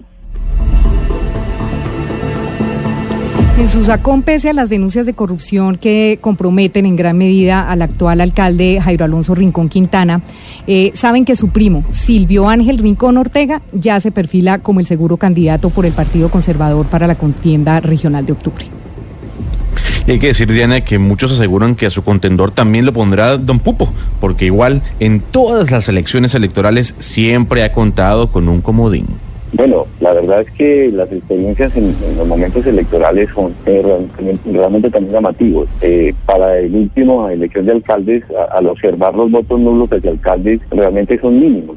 Eh, no tengo en este momento la cifra presente, pero queda un aterrado donde casi toda la población vota de manera perfecta. Uno dice, en su sacón votan, eh, para esa época votaron 2.000 personas. En el Silven existen más o menos 1.900 personas indemnizadas. En su sacón viven permanentemente aproximadamente 1.600 personas y aparece una votación de 2.000 y tiene un potencial electoral de 2.700. Entonces uno dice, bueno, no entiendo cómo estas cifras se dan. Eh, hemos observado también que hay una evidente transhumancia electoral de municipios vecinos y pues ya hemos hecho las eh, denuncias al Consejo Nacional Electoral, le hemos pedido a la MOE su intervención y esperamos pues que, estas situaciones no se vuelvan a repetir. Y es que 27 años en el poder político, con denuncias, uno, de transhumancia electoral, dos, compra de votos, tres, amenazas, manejo de testigos y jurados y además un sinnúmero de retaliaciones que ha hecho que nadie, absolutamente nadie, quiera competir con el clan Rincón por la alcaldía de ese municipio, por la alcaldía de Susacón. Camila, con todo esto, muchos se estarán preguntando por las actuaciones de los entes de control o de la personería municipal. Y allí se abre otro problema. Nosotros hemos recurrido a toda la institucionalidad como corresponde. Hemos denunciado formalmente, eh, hemos radicado ante la Procuraduría, ante la Fiscalía y ante la Contraloría General de la República. Sorprendentemente, pues hemos recibido alguna información eh, de la Procuraduría Provincial de Santa Rosa que al encontrar los documentos eh, debidamente archivados presumen que los contratos se ejecutaron. Nosotros no estamos denunciando la calidad del archivo, sino los objetos y las necesidades de realizar esos contratos, los valores, los tiempos de ejecución y la necesidad de que estos contratos se hubieran suscrito y se hubieran realizado. Eso es lo que hemos denunciado y no hemos encontrado una respuesta oportuna. Nosotros hemos pedido en nuestras denuncias algunas medidas cautelares porque son muy graves los hechos que se están presentando en este municipio.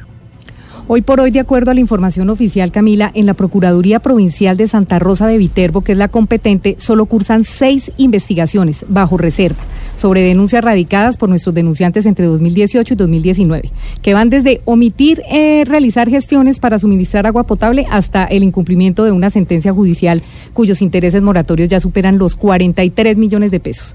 El caso lo confirma el secretario general de la Contraloría de Boyacá, precisamente, Jorge Rodríguez. La omisión viene desde el 2013. Nuestro impedimento es que, como el daño, conforme la ley 610 del 2000, en que sea cierto y cuantificable, en efecto nosotros ya determinamos que hay certeza del daño frente a la omisión que hay, pero no lo podemos cuantificar como que, que no se ha cancelado. Es decir, estos intereses siguen en aumento a la fecha y hasta que no se paguen no tenemos la cuantificación del daño. Por eso el llamado que hicimos nosotros a la Procuraduría fue que precisamente revisen la situación porque es un caso de negligencia que nosotros vislumbramos que puede precisamente seguir afectando las arcas del municipio. Es increíble lo que hemos escuchado porque Susacón no tiene 43 millones de- pesos para evitar que el municipio incurra en un detrimento patrimonial, pero sí para firmar en un solo día contratos de prestaciones de servicios, en este caso por 500 millones de pesos, como lo contamos el día de ayer en nuestro segundo informe. Si hablamos, Gonzalo, de las actuaciones de la personería municipal, el panorama es aún más desalentador. ¿Por qué? Porque el personero Orlando Archila, que lleva, ojo, 11 años en su cargo, o sea, ha sido elegido por el Consejo Municipal durante tres periodos consecutivos, y a pesar de llevar tanto tiempo, no ha notado nada raro en el municipio, nada raro de todo lo que le hemos contado a los oyentes en los últimos tres días. Fíjese algo, Camila, cuando le preguntamos sobre las denuncias que recibimos aquí en Blue, se negó a dar entrevistas y solo respondió que en los 11 años que lleva como personero municipal nunca se han presentado quejas o denuncias por parte de ningún ciudadano por posibles casos de corrupción y añadió además que son la Procuraduría y la Contraloría las entidades competentes para investigar y juzgar las actuaciones del alcalde.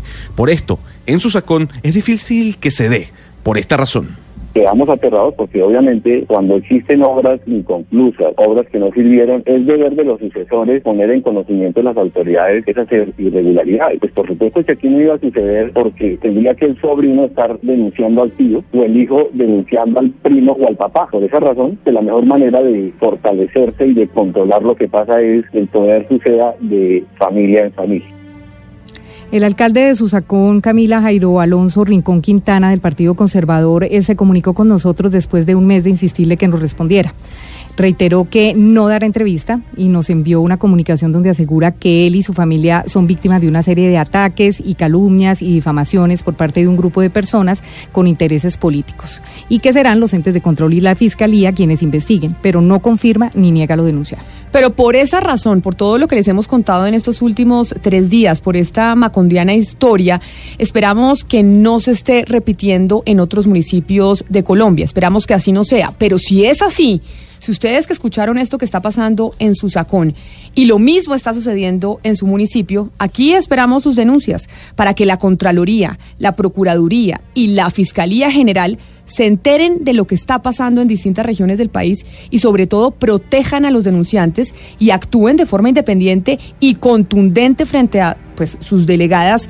en la región para que las cosas en algún momento cambien, así como esperamos que cambien en su Sacón Boyacá.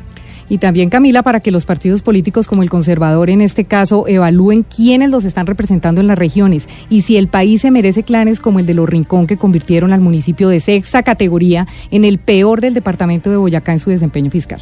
Esta gente lleva 27 años en el poder. Una persona que tenga 35 años solo lo recuerda a ellos como opción de política si tiene 18 años, pues con mucha mayor razón. Y un día le preguntaba a una niña de 23 años, dijo, es que yo lo único que me acuerdo es el carro azul de los rincones. Aquí nadie más tiene posibilidades. Entonces, pues es como una hegemonía.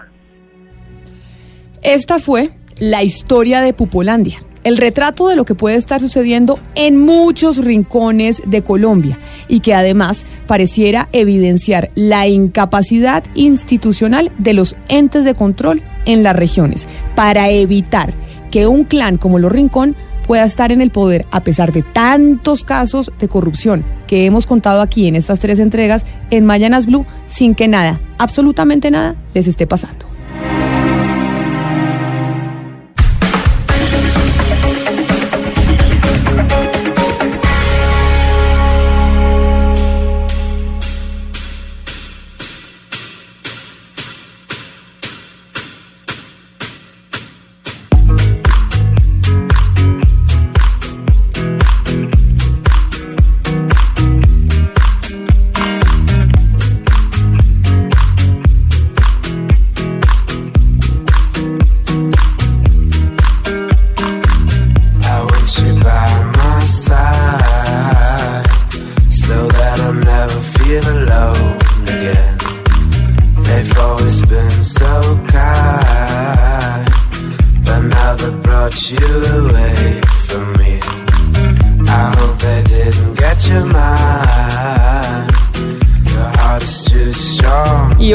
Mañana, 43, 49 minutos, ya casi 11 de la mañana, 50 minutos. Don Eduardo, como siempre, ahí Gonzalo lo recibe con música. Hoy tenemos recomendaciones. ¿Cuál fue la selección musical que tuvo hoy usted para Eduardo Gonzalo?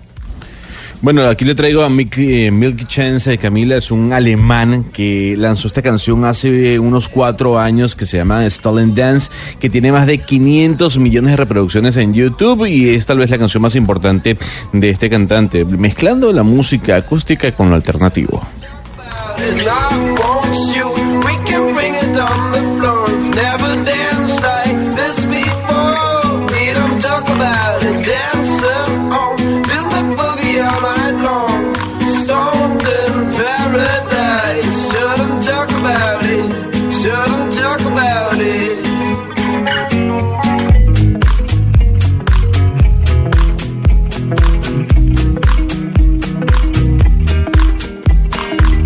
Chévere, está relajante.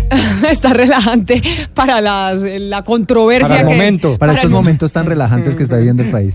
Oiga, mire, algo que usted está eh, que está mencionado en este informe que nos trae usted, don Eduardo, a esta hora en que estamos entregando noticias de todo el país, es eh, algo que dijo el, fis- el procurador Fernando Carrillo, que yo le comentaba ayer, doctor Pombo, que se estaba hablando de la explotación sexual de menores. Estuvo por allá, ¿no? Sí, ¿Cómo le sí, señor, muy bien. chévere, ¿no? Pues allá estuvimos es- con el con el procurador, que no tuvimos el tiempo para preguntarle sobre la situación de los Con menores esta coyuntura difícil. que el- tuvimos solo, la, solo el tiempo para preguntarle sobre la decisión de la apelación que iba a presentar para mm, hacia la JEP por Que cuenta presentó. que presentó, pero la presentó tan rápido, ¿cómo la presentó tan rápido? Sí, él, él presentó, él dijo ayer que había presentado la... No, que la iba a presentar, que iba a apelar, pero ¿cómo iba a apelar inmediatamente si es que ayer se conoció la decisión de la JEP?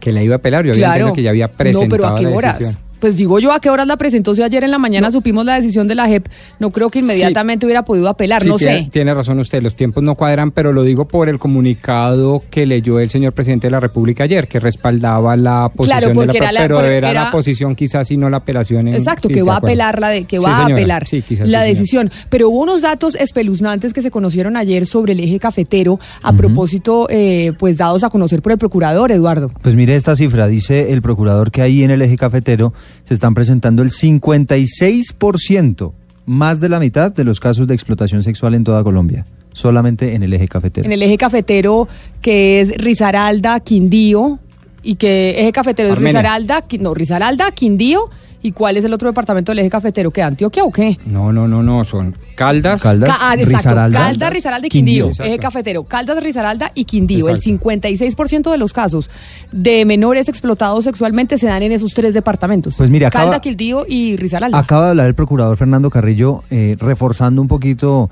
esa cifra y dice él que sabe que ha tenido mucho que ver el tema de las webcams. Escuchémoslo.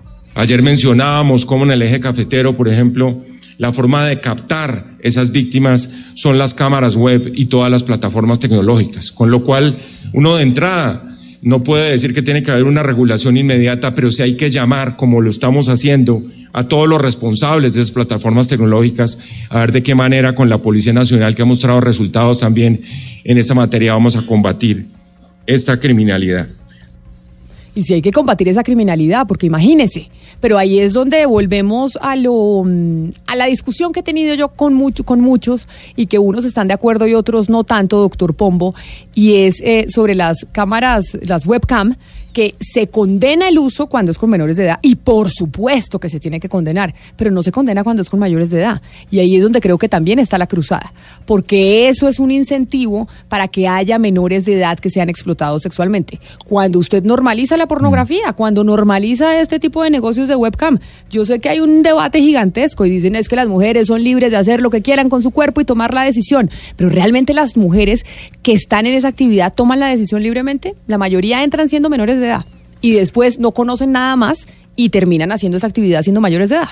Sí, ahora, el tema es cuál es la, la cura para esa enfermedad, porque podemos estar de acuerdo con el diagnóstico médico-social, pero eh, de pronto podríamos estar en desacuerdo es cuál debería ser el tratamiento a esa enfermedad y a esa aberración social. Quizás eh, el tema punitivo, el tema sancionatorio, el tema de un Estado pues que está como un tercer ojo mirándolo todo y sancionándolo todo, no sea la mejor vía. Pues mire, le tengo invitada, Camila. ¿Con quién vamos a hablar, este Eduardo? ¿Con quién? Con la personera de Pereira, ella se llama Sandra Lorena Cárdenas. Y ella especialmente le ha venido haciendo seguimiento a todo este asunto, particularmente en la ciudad de Pereira, por supuesto, pero también en toda la región del eje cafetero. Personera, bienvenida. Buenos días, un cordial saludo para ustedes y para toda la audiencia. Bueno, ¿qué se ha encontrado? Porque el procurador nos habla de explotación sexual, pero no discrimina entre mayores y menores de edad, que era el tema precisamente que estaba mencionando Camila. Bueno, pues en realidad lo que lo que más preocupa a quienes estamos en este momento al frente de protección de derechos humanos en la región es el tema de la explotación sexual de niños, niñas y adolescentes, puesto que de ahí se deriva de igual manera eh, pues también la de adultos, ¿no? Entonces, en ese sentido, encontramos en las calles de, de nuestra ciudad, pues desafortunadamente, niños y niñas que eh, de forma cotidiana son víctimas de este tipo de delitos y pues que en los cuales se evidencia una desatención por parte de la familia y por supuesto también una desatención institucional. ¿Qué es lo que está pasando particularmente en el eje cafetero? Porque estamos hablando de más de la mitad de los casos de explotación sexual centrados allí en esa zona de Colombia. Bueno, pues estas cifras las arrojan los observatorios que existen eh, frente al tema. Particular aquí en la personalidad de Pereira tenemos el Observatorio de Derechos Humanos y hacemos eh, con una metodología de observación no participante y entrevistas con las víctimas, pues este diagnóstico de las cifras que existen de, en, nuestra ciudad respecto de esta explotación sexual. Y a eso, sumado las nuevas, los nuevos métodos que los explotadores sexuales directos están llevando a cabo, como es el tema de la webcam, que es una eh, metodología que están adoptando bastante mm, difícil de judicializar y que y pues que captan los jóvenes para ser explotados eh, sexualmente a través de estas nuevas técnicas. Entonces realmente eso eh, incrementa las cifras. Es común ver que en, el centro de la ciudad estos delincuentes estén entregando a los niños y niñas tarjeticas, volantes, para tratar de vincularlos a este a estas prácticas que son abiertamente delictivas y penalizadas por nuestro Código Penal personera, pues es muy grave lo que usted nos cuenta y qué maravilla que haya pues entes de control, autoridades que estén trabajando en estos temas, mm. que a veces pues se invisibilizan y se normalizan. Dicen, oiga, esto es normal, esto es cultural, esto pasa. Por eso, ¿qué trabajo, digamos, de pedagogía se está haciendo en la región para enseñarle a los jóvenes, a los adolescentes, pero también a los adultos, porque a esos también hay que educarlos frente a que este tipo de cosas no se pueden normalizar. Y no es que, ay, es que la gente aquí en el eje cafetero es así y a las mujeres les gusta estar en ese tipo de, actividades.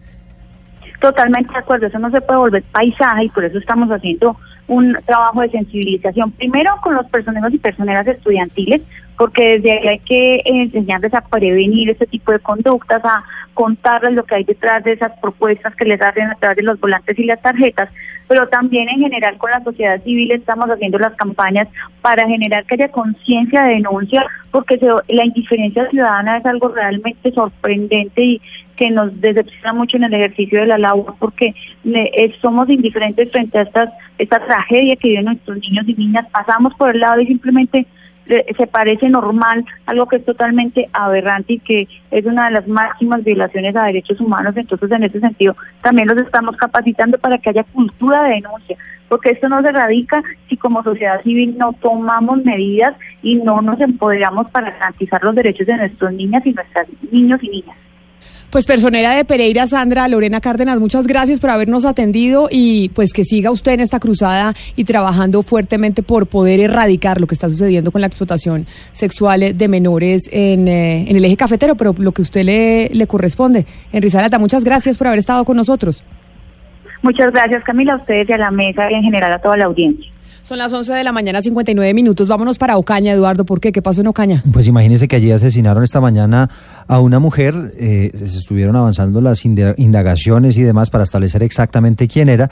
Y resultó ser una líder social que además es desmovilizada de las FARC. No se desmovilizó producto de este eh, acuerdo de paz reciente. Se había desmovilizado años atrás, pero eh, no se sabe exactamente qué hay detrás del móvil de este crimen. ¿Qué se sabe hasta el momento, Cristian Santiago? María del Carmen Flores, una mujer de 37 años de edad, es la nueva víctima mortal que dejan los hechos selectivos protagonizados por sicarios. Los sujetos armados la interceptaron cerca de su vivienda en la zona norte de Ocaña, de acuerdo a lo que dice el teniente Andrés Quintero, comandante de seguridad en esta localidad. En el cual se puede confirmar que es una persona de 37 años de edad, en la cual laboraba en las instalaciones de la, de la alcaldía, le de, de, aseo y demás. Se logra observar que esta persona se movilizaba en una motocicleta, eh, la cual es abordada por dos sujetos que también se movilizan en una motocicleta en la cual le ocasionan eh, tres impactos de, de, bala por arma de fuego. Además, se supo que era líder social y se había desmovilizado del Frente 33 de las FARC hace ocho años. En Ocaña, Cristian Santiago, Blue Radio.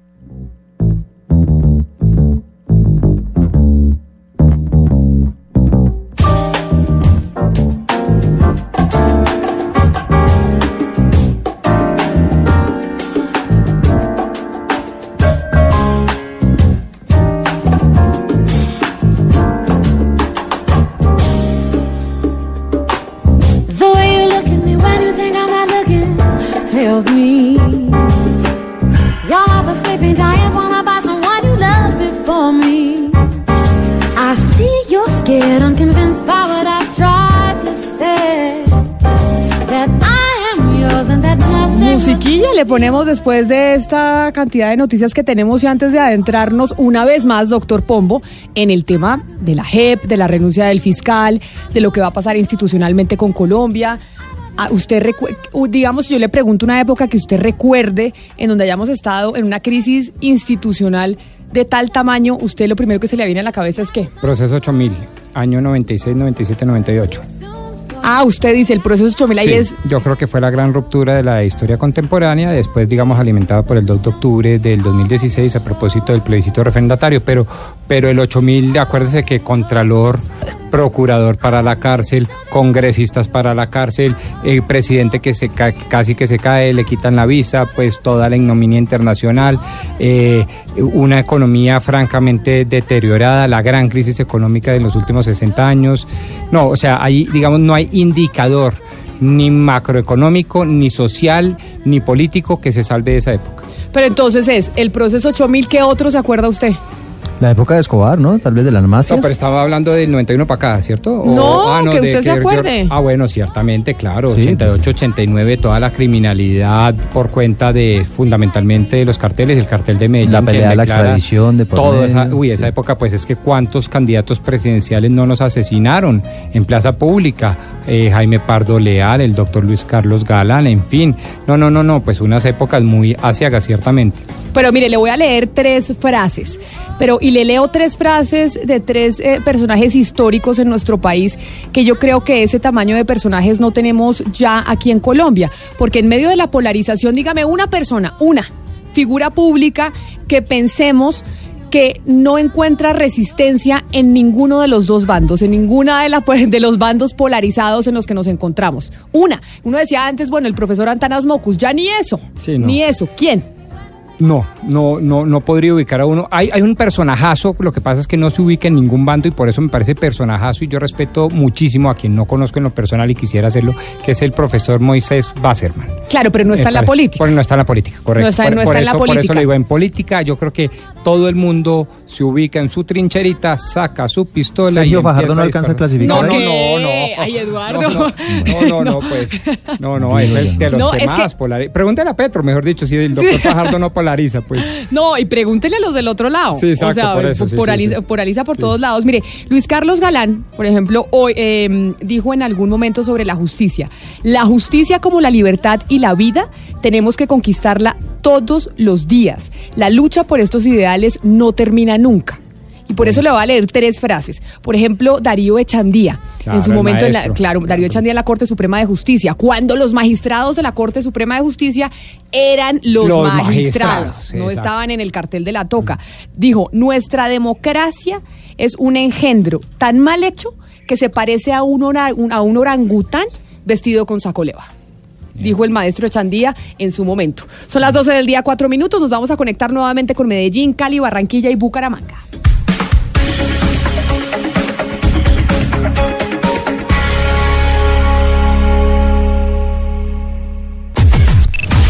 Unimos coordenadas. Unimos coordenadas. A partir de este momento, nuestra señal se extiende por todo el país. Colombia está al aire. Llega la competencia que representa a todas las regiones de nuestro país. Un millón de dólares estará en juego. Aquí los colombianos estamos unidos hasta el final. Desafío Superregiones. Gran estreno lunes 20 de mayo, 8 de la noche. Caracol Televisión nos mueve la vida. Respiras fútbol. Palpitas fútbol. Vive ese fútbol. Todo el fútbol. Todo el fútbol en Blue Radio. Con Beta Play. Apuéstale a tu pasión. Tomémonos un tinto. Seamos amigos. Café Águila Roja. Blue Radio. Pensando en fútbol. Blue Radio. La nueva alternativa. Hablemos de la alcaldía de Bogotá que cuida la vida, cuidando la salud de los bogotanos. La ciudad ya cuenta con 31 centros de atención prioritaria en salud, CAPS, gracias al nuevo modelo de salud implementado por el alcalde Enrique Peñalosa. Ya se han realizado 2.700.000 atenciones entre julio de 2016 y marzo de 2018, logrando reducir el hacinamiento en urgencias de los hospitales públicos. Bogotá cuida la vida de sus ciudadanos gracias a una estratégica ah, gracias a una estrategia efectiva de la alcaldía de Enrique Peñalosa para descongestionar los servicios de urgencias de los hospitales. Las salas de urgencias pasaron de tener un hacinamiento del 251% a una ocupación del 91% promedio. En junio se abrirán nueve centros de atención prioritaria en salud para cumplir así la meta de 40 sedes. Diversas ópticas. Hechos que marcan el acontecer. Mañanas Blue. Mañanas Blue. Colombia está al aire.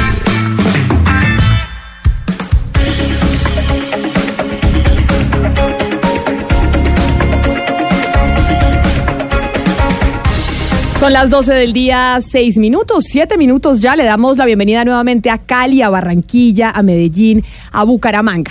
Y les habíamos dicho, doctor Pombo, que estábamos planteando una pregunta para los oyentes. Yo decía, oiga, tal vez no todo el mundo entiende lo que está pasando en el país. Yo ayer iba a un café y en el café había gente que ni, ni se había dado por enterada de lo que estaba sucediendo en Colombia. Usted dice, sí, todo mi círculo estaba supremamente enterado y eso es una crisis política e institucional como no la veíamos hace muchísimo tiempo. Así es. y, y dije, y yo también hago parte del país, y entonces hay que incluirlos a todos. Entonces, ¿en qué estamos? Entonces usted planteaba una pregunta a los oyentes para que participaran con nosotros eh, aquí en la mesa de trabajo, para que ellos también pudieran opinar. ¿Usted cree, eso fue lo que se preguntó desde primeras horas de la mañana, ¿usted cree que la renuncia del fiscal general de la Nación obedece a un choque de trenes más o es una manifestación de una nación profundamente dividida y sin visión compartida? Y esa es la primera pregunta que le quiero hacer a nuestros invitados de hoy, que representan orillas distintas, que representan partidos políticos que han estado distanciados en algunas cosas, no en todas, pero sí sobre todo en torno al proceso de paz, que es lo que nos viene dividiendo hace tantos años en nuestro país. Nos acompaña hoy en la cabina el senador del Centro Democrático, el doctor José Obdulio Gaviria. Senador Gaviria, bienvenido. Muchísimas gracias por la invitación. Muy buenas tardes ya a todos los oyentes. Y, al doctor eh, Roy, al doctor Pombo. Aquí nos acompaña también el senador Roy Barreras del partido de la U, que está con nosotros en cabina para empezar a responder, entre otras cosas, esa primera pregunta que usted le hizo a los oyentes. Senador eh, Barreras, bienvenido y gracias por acompañarnos. Gracias Camila por la invitación. Buenas tardes y feliz apetito a todos los oyentes que creo que a diferencia nuestra deben estar listos a almorzar en pocos minutos. Pues esperemos que así sea. A ver, senador eh, Gaviria, esa pregunta que hacía el doctor Pombo y que es lo que busca, porque es lo que nos tiene aquí siempre es con pedagogía, es a, mm, a, que analicemos y que pensemos más allá, ¿no? Esa es la intención de sus preguntas, no las obvias. No, no, no la, llegar a la obviedad, a la crítica común, al punto de descalificación, sino mirar entonces alternativas de solución. Por ejemplo, usted ayer había trinado, no quiero usar una palabra que seguramente le costó mucho, eh, mucho en muchas cosas, eh, sino el tema de, por ejemplo, usted dice, bueno, esto llama a una Asamblea Nacional Constituyente, por ejemplo. ¿Sí? Es una posibilidad. La palabra la excrescencia. Sí, pero pues, no quiero entrar en esas, eh, eh, digamos, adjetivizaciones eh, que puedo no compartir. Yo no las comparto naturalmente, pero el tema es Asamblea Nacional Constituyente. Por ejemplo, entonces, ¿en qué estamos? Es decir, ¿cuál es la salida a una crisis tan profunda Pero más allá de la salida es la pregunta que usted le hacía a los oyentes. ¿Esto obedece de verdad a una polarización en la que está el país o a qué obedece esa renuncia? Que era un poco el análisis que usted quería hacer. Sí, la verdad es que yo comparto la frase inicial de la renuncia del eh, fiscal general, un estado de cosas antijurídica. Y pienso desde hace mucho tiempo, eh, me remito por ejemplo a una columna del año 2009 en el periódico El Tiempo, que se requiere una gran reforma a la justicia. Eso es una reforma constitucional. El marco de la justicia actual le impide ser transparente, le impide ser pronta, está muy politizada, tiene expresiones como la que vivimos esta semana de la llama, el llamado cartel de la toga. Esa, por ejemplo, cartel de la toga deja ver un iceberg terrible. Pero doctor José Obdulio, entonces eso quiere decir que usted considera que esta renuncia del fiscal obedece netamente a un choque de trenes, a un tema institucional de instituciones jurídicas que se vienen que se enfrentaron. Sí, pues lo hubo, pero creo que debiéramos aprovechar la crisis para lo que llamé ayer una epifanía, es decir, el surgimiento de una solución a graves problemas de la justicia. Creo que se podría, a través de una constituyente, el doctor Roy, que eh, hace parte de la Comisión Primera desde hace muchos años, me dará la razón en la dificultad enorme de que el Congreso por las vías ordinarias del acto legislativo, logre esa reforma que el país demanda. Doctor Roy Barrera, senador, usted, frente a la pregunta que le hacíamos a los oyentes y que hace el doctor Pombo, ¿cuál cree usted que es realmente la razón de la renuncia del fiscal? A ver, Camila, la, la sorpresiva renuncia del fiscal general me parece una equivocación en un hombre muy inteligente. Eh, me parece absolutamente claro, sobre todo para los juristas, que el hecho de que alguien esté en desacuerdo con una sentencia no implica que abandone la justicia, menos que la critique y menos que invite a desacatarla.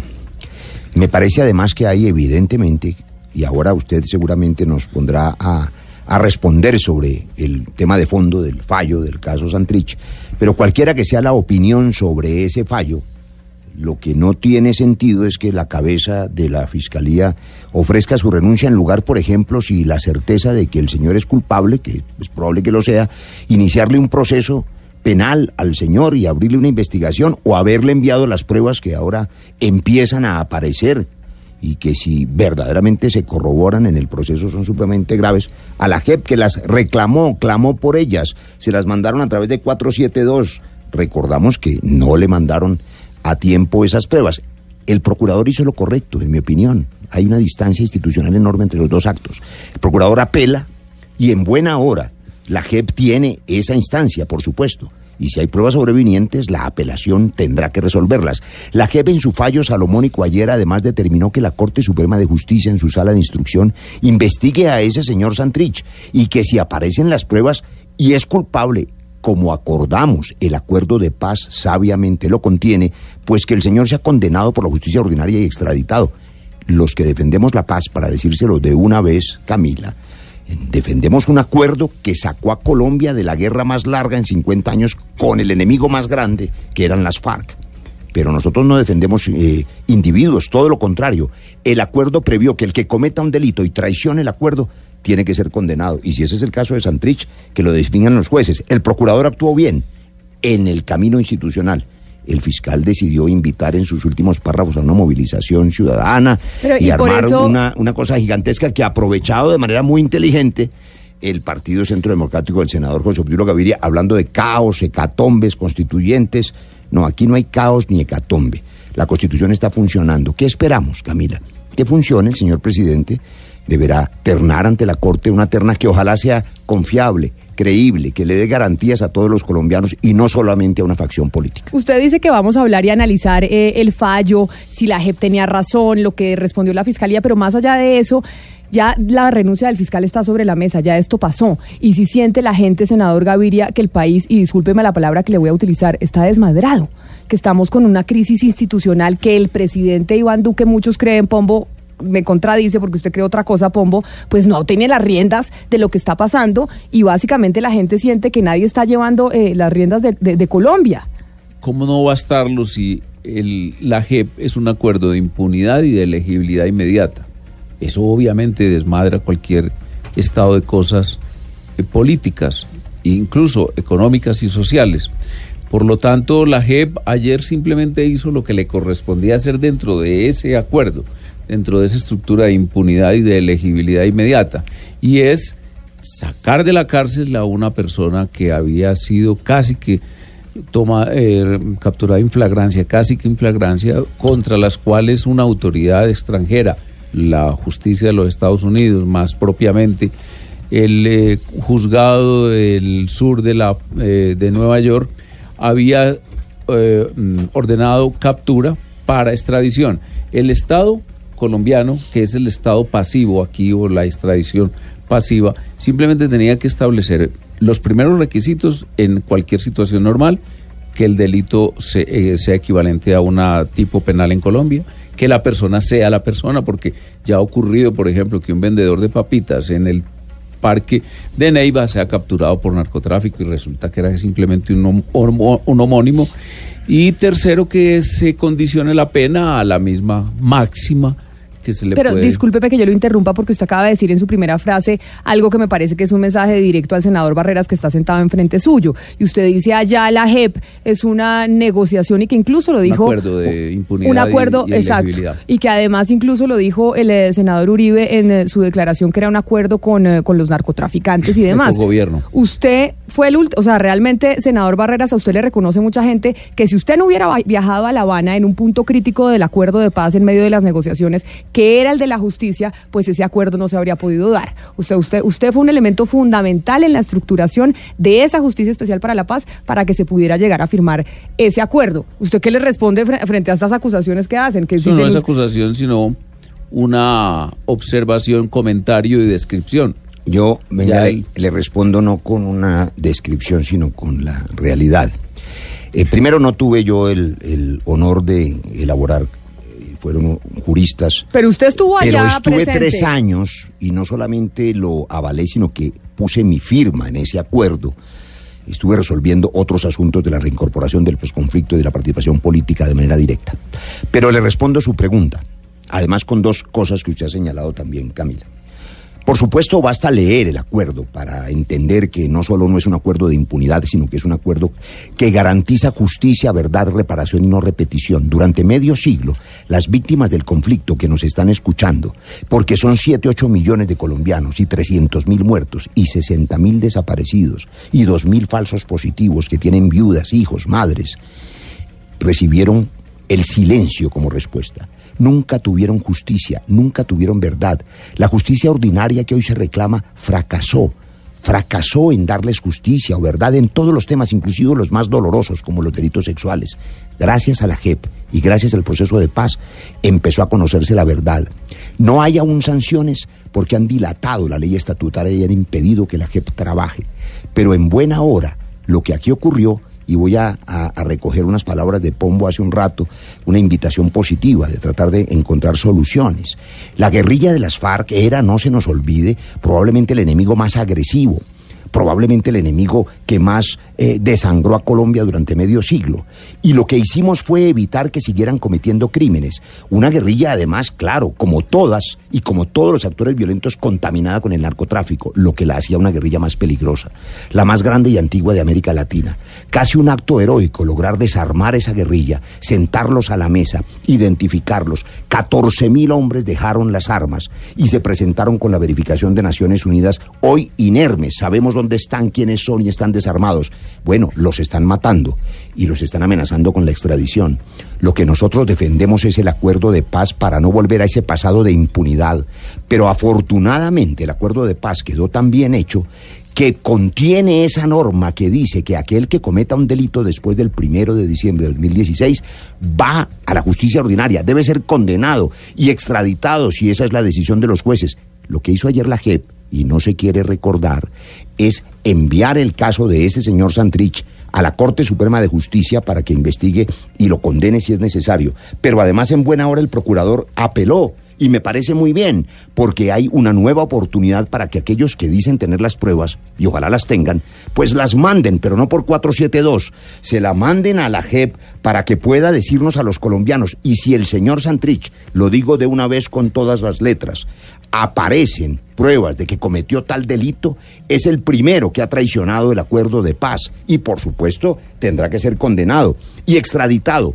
Valga decirlo, porque la extradición, que no es la panacea, porque llevamos 30 años y no ha arreglado el narcotráfico, sí es un instrumento útil para garrotear a los narcotraficantes y en lo que a mí respecta hay que mejorar la extradición y ojalá extraditarlos a todos. Ese es otro capítulo. Pero mire, escuchándolos y le voy a preguntar, senador Gaviria, para darle la palabra, llevan años y los, los hemos visto ustedes dos incluso, pues pensar distinto, dar opiniones diferentes, enfrentarse y no parece que nunca vayan a estar de acuerdo entre si este acuerdo de paz fue benéfico o no, si, fue- si se negoció con los narcotraficantes o no. Que p- lo cierto es que, como usted lo reconoció, senador Gaviria, estamos en este momento en una crisis institucional. ¿Qué Mire. podemos hacer para que se pongan de acuerdo en cierta medida y que los legisladores, quienes están manejando el poder político en Colombia hoy, en vez de estar completamente divididos, siendo ejemplo para la nación, hagan algo distinto para que se pueda trabajar en conjunto? Esto en la filosofía se llama una contradicción antagónica y no, no, es for- no hay forma de resolverla. Eso, o sea, no hay forma. No, no. Y, y sobre todo porque en el tema de, eh, de la descripción de los hechos, el doctor Roy sufre un padecimiento terrible que se llama la pseudología fantástica y es que él cree realmente lo que dice contra los hechos evidentes. Por ejemplo, Esa es una categoría psiquiátrica. Exactamente, de la psiquiatría forense. Resulta que el documento mismo es un exabrupto, el documento iniciático, porque el documento final en él sí participó activamente el doctor Roy, que es el acto legislativo número uno del 2017, pero el original es un documento que evidentemente no lo redactó él. La- es que la maldad contenida en ese documento no es posible que llegue a ser... Pero ¿por qué maldad? Pero ¿por qué maldad? porque fue un documento pactado entre dos eh, representaciones. La primera de las FARC, muy activa, muy dinámica, muy inteligente y muy malvada, dirigida por un señor Enrique Santiago. Sí, que lo hemos Estamos aquí hablando veces. mes de agosto, tal vez del año 2016, acompañado por Leiva como representante de las FARC y un doctor Martínez que había sido asesor de las FARC en muchos negocios, asuntos. Creo que él es del Comité de Derechos Humanos y de pronto del colectivo de abogados José Alvear Restrepo. No sé exactamente esto último.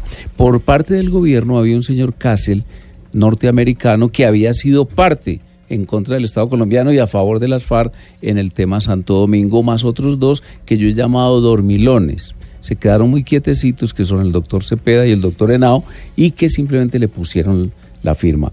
Tan exabrupto es que el negociador principal, el doctor mm, de la calle Lombana, puso una notica en discusión. Pero entonces las FARC dijeron aquí en Colombia y comenzaron a esparcir la noticia, no le dejamos tocar una coma.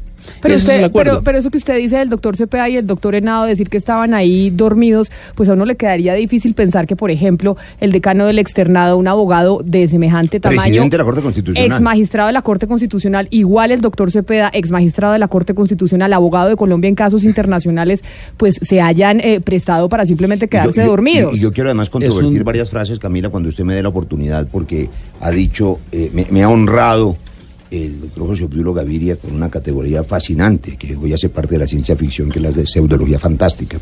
Ojalá se tratara solamente de ficción. Yo aterrizo, es absolutamente real. Él ha dicho algo clave, qué bueno poder compartirlo con los oyentes de Blue en este momento. Él ha dicho que hay una contradicción antagónica que no tiene solución ante la invitación patriótica, amable, eh, suya y de Pombo a encontrar soluciones. Y él verdaderamente cree en eso, no porque tenga una patología mental, sino porque tiene una convicción ideológica que deriva de la contradicción antagónica planteada por Carl Schmitt, el filósofo alemán del fascismo, donde por supuesto lo importante es determinar siempre un enemigo al que hay que derrotar y que justifica la guerra justa. Yo prefiero inclusive la contradicción interna del marxismo, del marxismo teórico, que tiene solución, pero prefiero aún más para encontrar soluciones a la colombiana la invitación amable que hace esta mesa de Blue. Claro que las contradicciones tienen que tener soluciones.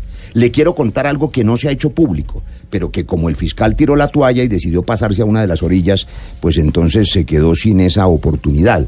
Yo me reuní hace dos semanas con el fiscal Néstor Humberto Martínez y en varias ocasiones y le entregué un papel con siete puntos que considero que permiten mejorar la credibilidad de todas las instituciones, incluyendo la JEP y la Corte Suprema de Justicia, que permiten resolver un vacío que existe que no se inventó el acuerdo de paz ni se resolvía con las objeciones malhadadas, que es el asunto de no poner término ni límite al dicho de verdad frente a la extradición. Traducido eso para los oyentes, un señor que dice yo quiero decir la verdad a cambio de beneficios hoy en la Corte Suprema, no en la JEP, puede demorarse años diciendo la tal verdad y con eso escamotea la extradición. Ese es un error. De acuerdo, José Obdulio. Y eso hay que corregirlo, pero eso no nos lo inventamos en el acuerdo de paz, lleva 20 años. Ahí hay un ejemplo de cosas en las que sí podemos encontrar contradicciones que se resuelvan para fortalecer ese instrumento sin hacer trizas la paz. Pero hay que decir algo que no puede olvidarse. Aquí hay un intento muy viejo, este es uno más, esta crisis del hecatombe que se inventaron ayer, es un intento más para negar la posibilidad de la paz, porque aquí se viene negando inclusive la existencia del conflicto. Aquí se decía que no había conflicto, por tanto no había víctimas del conflicto, que no había desplazados. El doctor José Obdulio, que tiene muy buena memoria, recordará sus propias palabras cuando dijo que no había desplazados sino migrantes internos, parecidas a las de Alejandro Ordóñez, que hace poco dijo que los migrantes venezolanos no tenían hambre, sino que eran espías comunistas mandados por Maduro. Esa visión en la que se niega el conflicto, se niega las víctimas, implica naturalmente, yo los comprendo, que lo que hay que hacer es destruir un acuerdo de paz, que es un acuerdo para poner fin a un conflicto armado. Y permite volver a la narrativa del enemigo, esa de Cal Smith, esos de los antagonismos que no tienen solución. Si no hay solución, no conmigo, José Obdulio, ni con los que defendemos Sigo, la paz. sigo con su con pseudología Le- fantástica. Le digo Roy. estos últimos 20 segundos. Si no hay solución, usted lo ha dicho en estos micrófonos para el antagonismo, porque no tiene solución, no conmigo, sino con los contradictores violentos, pues no queda otra solución que aniquilarlos, y eso se llama la guerra. Tan evidente es que está bajo el síndrome de la pseudología fantástica que el doctor Roy afirma en esta mesa que la impunidad no se pactó. Pero él se sienta al lado de un señor que se llama, ¿cómo es que es?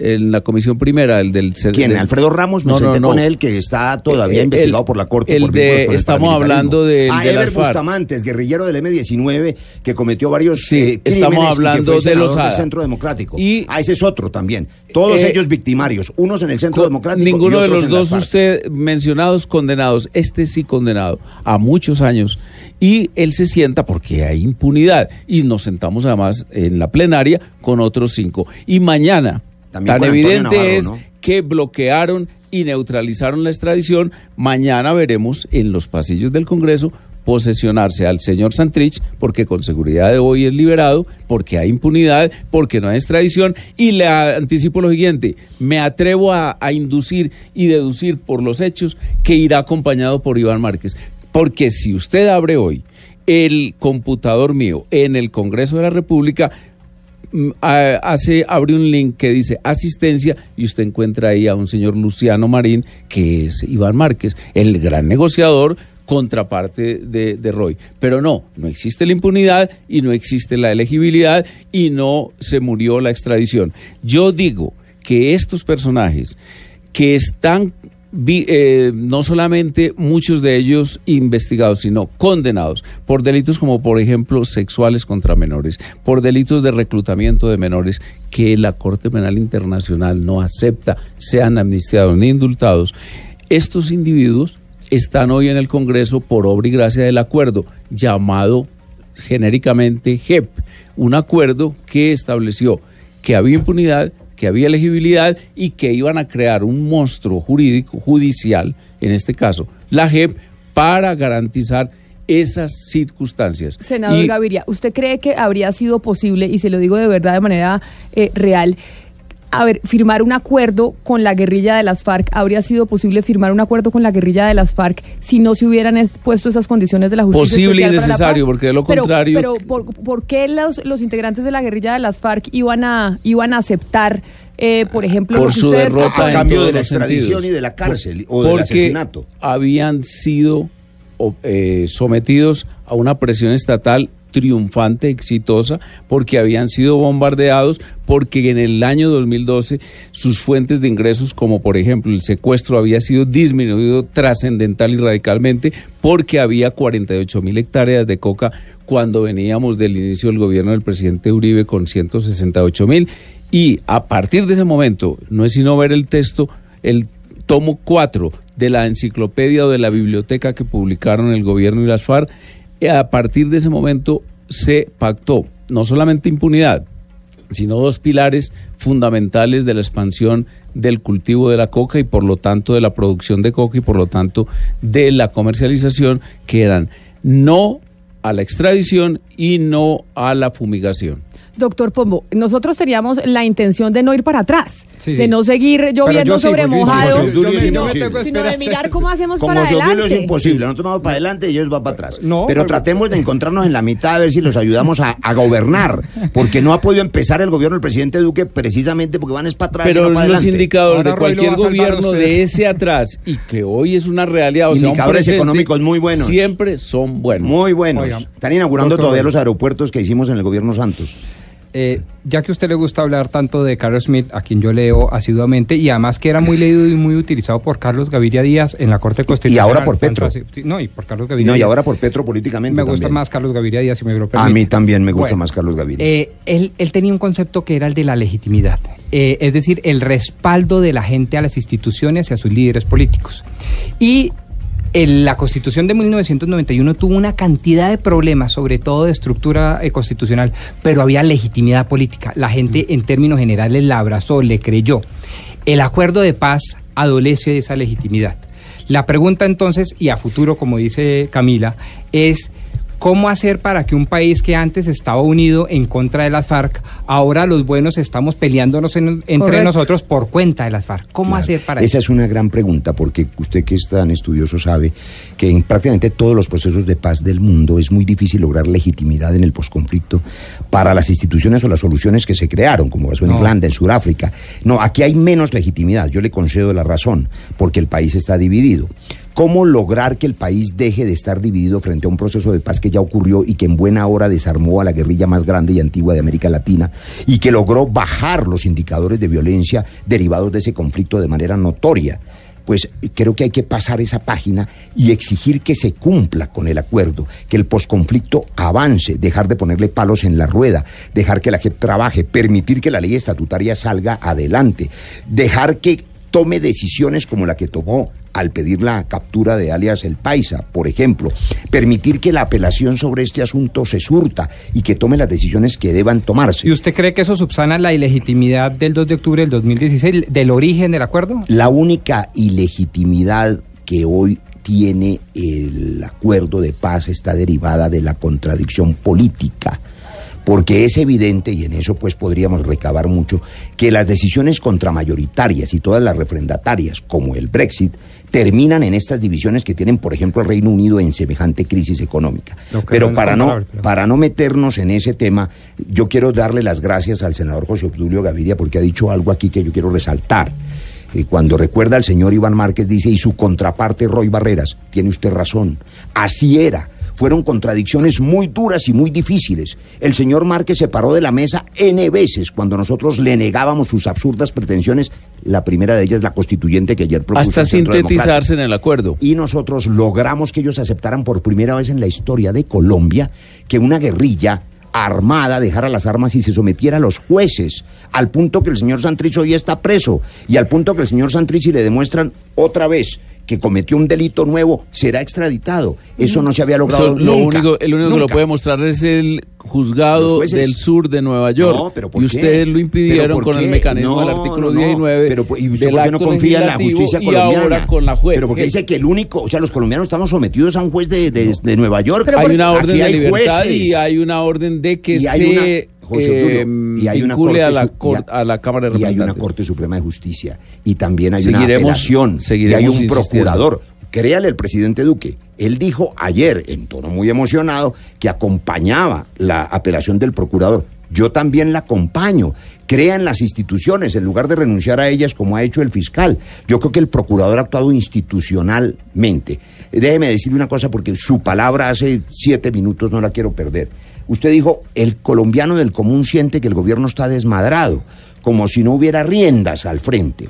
El ayer, ayer eh, no, vimos- no, no, él ya hablaba de la situación política del gobierno. No, bueno, el gobierno no, el gobierno, no, el gobierno. bastante asentado, Pregunte en la calle, pregunte, en pregunte en la, en el calle. Entonces, por eso necesitamos es que se eleve, porque sigue por el suelo. Pero venga, le quiero decir lo siguiente. Bueno, entonces en la Ayer- tierra, para que quede más Ayer, clara la palabra. ayer, eh, no, peor, porque queda enterrado como iban a enterrar a Dimas Torres, el que asesinaron hace unos días en el Catatumbo en una fosa común. Pero usted está diciendo asesinaron sé, sí, claro.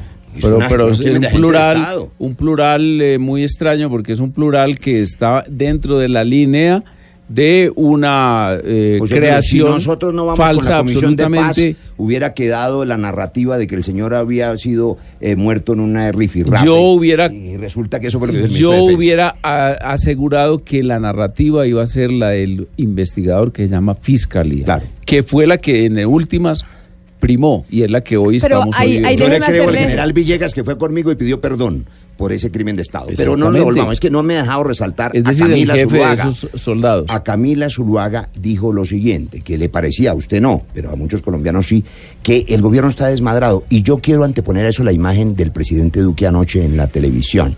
Vimos un presidente enfático, indignado, diciendo además que todo el poder institucional debería movilizarse para garantizar la extradición de un individuo que en este caso se llama el señor Santrich. ¿De acuerdo? Pero qué bueno haber visto esa indignación y verla frente a los más de 450 líderes asesinados, o el atentado a Francia Márquez, o el asesinato a leve de gente inerme como los 111, perdón, 112, porque ayer asesinaron otra persona que era reincorporada de las FARC.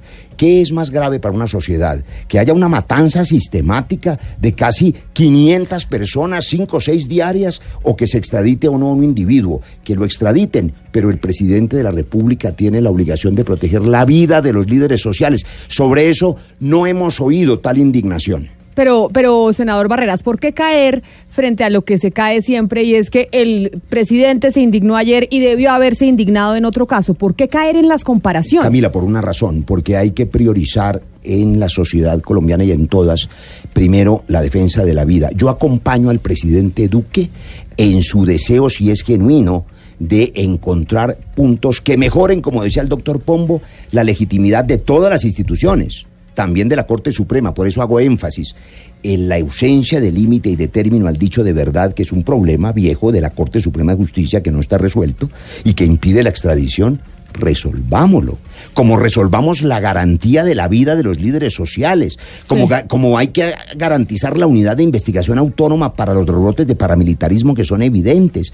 Claro, resolvamos esos asuntos primero para proteger la vida. Sí, pero ustedes lo que hacen es una línea, imponer una línea de deslegitimación, usar el ellos, usar el estos, es decir, los pronombres demostrativos, de generar la desconfianza respecto a la bondad misma del Estado y de sus representantes y por lo y además cuando un general, como es el caso del general Villegas, o el propio gobierno o los ministros muestran su decidida vocación de enfrentar cualquier tipo de actividad criminal, toda el conjunto, ustedes entonces simplemente la diferencia. Nosotros estamos en un proceso que va Pero no le entiendo paulatinamente.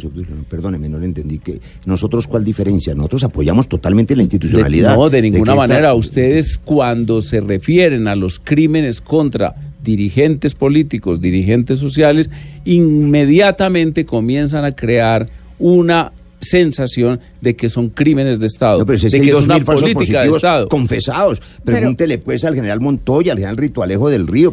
A ver, nosotros no nos inventamos las fosas comunes y espero que no vuelvan a ocurrir. Y debo decir siempre, de 500 mil hombres y mujeres, eh, solo hay un 1% encartado, los conozco, Y gracias a eso la gente de, están de allí volviendo. se deduce el 99% comportamiento del ejército es de heroico allí y se ejemplar. deduce el comportamiento de los negociadores del eh, gobierno de Santos que era la legitimidad de la lucha popular representada por las FARC ejército del pueblo Falso. versus la Falso. ilegitimidad Jamás del Estado colombiano tiránico opresor Lea los explotador acuerdos y, y al lea los servicio del imperialismo Esa la Jamás reconocimos Les doy- legitimidad de las armas en la política. Se trató de todo lo contrario. El que se alzó en armas y cometió crímenes 50 años cometió Tan un lo error que la pregunta de ustedes siempre era, ¿y entonces cómo no vamos a negociar con ellos? ¿Por qué se van a desmovilizar gratuitamente? ¿Y por qué no van a hacer política en el Congreso de la República? Cada uno con cinco co- eh, eh, curules regaladas porque no había votación ni acompañamiento Como popular Mandela. para las FARC Seguramente y para el... eh, por usted, y Nelson Mandela, seguiría Y en la estaban preparándolo para el ELN. A los dos les voy a pedir el favor. Esta no es una discusión que se dé solo en Bogotá. Acá el país entero, entero está pendiente de lo que está sucediendo y por eso aquí en Mañanas Blue, cuando Colombia está al aire, tenemos una mesa que está en diferentes partes eh, de Colombia. Y me voy para el Valle del Cauca, su región. Eh, senador, em, senador Roy Barreras. Hugo Mario Palomar está en Cali y quiere, pues, a ver, Hugo Mario, ayúdeme usted porque teníamos el propósito de que Sí. pudiéramos no seguir divididos, sino mirar cómo dábamos un paso hacia adelante y se encontraban consensos en medio de la diferencia. No, pero además los senadores Barreras y, y Gaviria se quedaron discutiendo sobre lo que ya pasó en La Habana. Quiero que avancemos y, y qué es lo que sigue en adelante. Se está hablando por parte del uribismo de una constituyente. Senador Gaviria, eh, algunos esta mañana ya están planteando que lo que busca el uribismo es demoler eh, el sistema judicial, no solamente la Jurisdicción Especial de Paz, sino todo el sistema judicial, incluidas las Cortes. Eh, ¿Qué exactamente lo que pretende el uribismo impulsando una constituyente? ¿Para qué Colombia necesita en estos momentos una constituyente? Mm, La palabra demoler no es de uso para estos efectos. Estamos hablando de que el título 13 de la Constitución Política de Colombia, la vigente, la del 91, establece los mecanismos de reforma constitucional y para ello trae tres instrumentos, el los actos legislativos, es decir, el Congreso, el, referéndum derogatorio o, confirmatorio y el, la, la, mm, Asamblea Constituyente. Asamblea que además está regulada en el propio título con eh, el temario, es decir, no es una asamblea que se declare soberana, no es una asamblea que no tenga límites, no es una asamblea que no tenga unas camisas de fuerza, que es el temario y una ley que además le da vigencia tanto tiempo y dentro de ese temario y una composición popular o una composición de origen popular. Eso es un mecanismo que permite que eh, tantos intentos de reforma judicial, de retirar, por ejemplo, a las cortes de la política, de intentar unificar jurisprudencia. que Pero, no senador José. Obdulio Gaviria, la constituyente sí, peri- sí permite barajar toda la institucionalidad del país. No, La- eh, no, eso eh, lo permitía la sentencia de la vigencia de la Constitución del 86. Ya no. Hoy está muy. Le damos, si quiere, el 376. Pero más, donde más está que eso, mira, yo, yo quiero invitar al doctor José Obdulio Gaviria a que le crea a su presidente Iván Duque. José Obdulio, es que el presidente se llama Iván Duque y no Álvaro Uribe. Y resulta que hay una diferencia muy importante. Ayer el presidente Iván Duque, lo vieron todos, yo creo que usted también, no habló de una constituyente, pero el expresidente Uribe y usted sí hablaron de constituyente. Créale a El Duque. presi- expresidente Uribe tampoco. Créale a Duque. Duque dijo, estoy buscando un acuerdo con los partidos. Se indignó, reitero, por el asunto de la extradición de este personaje. Me parece muy bien. Reclamo que se indigne y actúe frente al asesinato de los líderes. Hugo Mario, gracias por la pregunta. Nos devuelve al escenario de construcción positiva. Estaremos el sábado con la Comisión de Paz acompañando a los familiares y a quienes sobrevivieron después del asesinato de Wilson Saavedra, un señor que estaba comprando una torta de cumpleaños para su hijo de cinco años después de dejar las armas y tenía un proyecto productivo con otros 32 eh, desmovilizados. Y cuando baja a comprar la torta del hijo de cinco años lo asesinan. No se puede invitar a la gente a dejar las armas después de medio siglo para asesinarlas en las calles o amenazarlos con la extradición sin pruebas. Si hay pruebas, extradítenlos, pero en todo caso no los asesinen. Yo creo... Todo un lenguaje que lleva incorporada la sensación de que el Estado colomdiano es el que los está Yo no he dicho asesinando. eso. Y eso es falso. Yo no he dicho bueno, eso. entonces, gracias a Dios, Yo no estoy diciendo diga eso. lo Es- contrario. no estoy- diga que estoy- no lo dijo, sino diga lo contrario. No, pero ¿por qué voy a decir Porque lo contrario? porque si en el caso de Dimas Torres fue un agente Sí, del pero Estado. el- En el caso del señor Wilson Saavedra, yo creo que son grupos paramilitares.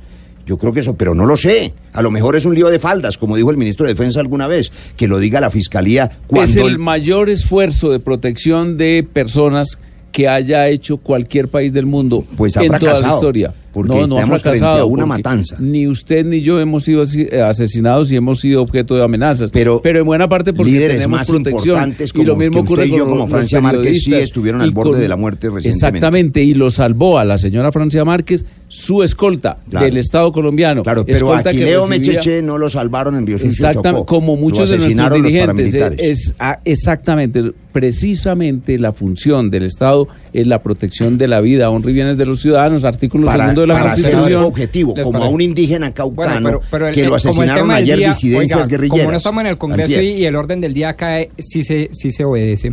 Entonces sigamos con O eso. sea, porque aquí no preside Macías. No, aquí no, no, no, yo no he dicho eso. Lo que estoy diciendo es que aquí sí se obedece el tema del día, porque de verdad nos concitan un millón doscientos mil oyentes. Entonces, caballeros, les propongo lo siguiente: sigamos tratando de mirar hacia el futuro.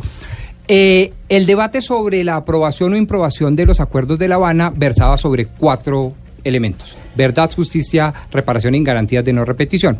Hablemos sobre la verdad. uno de los elementos filosóficos que motivaron el acuerdo era que no se podía establecer una única verdad institucional, la única verdad pues revelada, mesiánica, no, sino que habían muchas verdades que tenían que concitar a todos y que entre todos teníamos que construir. Usted no me dejará mentir, doctor Roy Barreras. Muy bien. Cuando se estableció la comisión, la comisión en singular de la verdad, se planteó la posibilidad de decir, oiga, como quiera que no hay una única verdad, única y revelada, mesiánica y absoluta, ¿por qué no hablar de varias comisiones de la verdad? Pregunta a ustedes dos. ¿Ustedes creen que contribuiría a la unidad nacional el hecho de que creásemos dos o tres o cuatro comisiones de la verdad para que se incluyan todas las versiones del conflicto?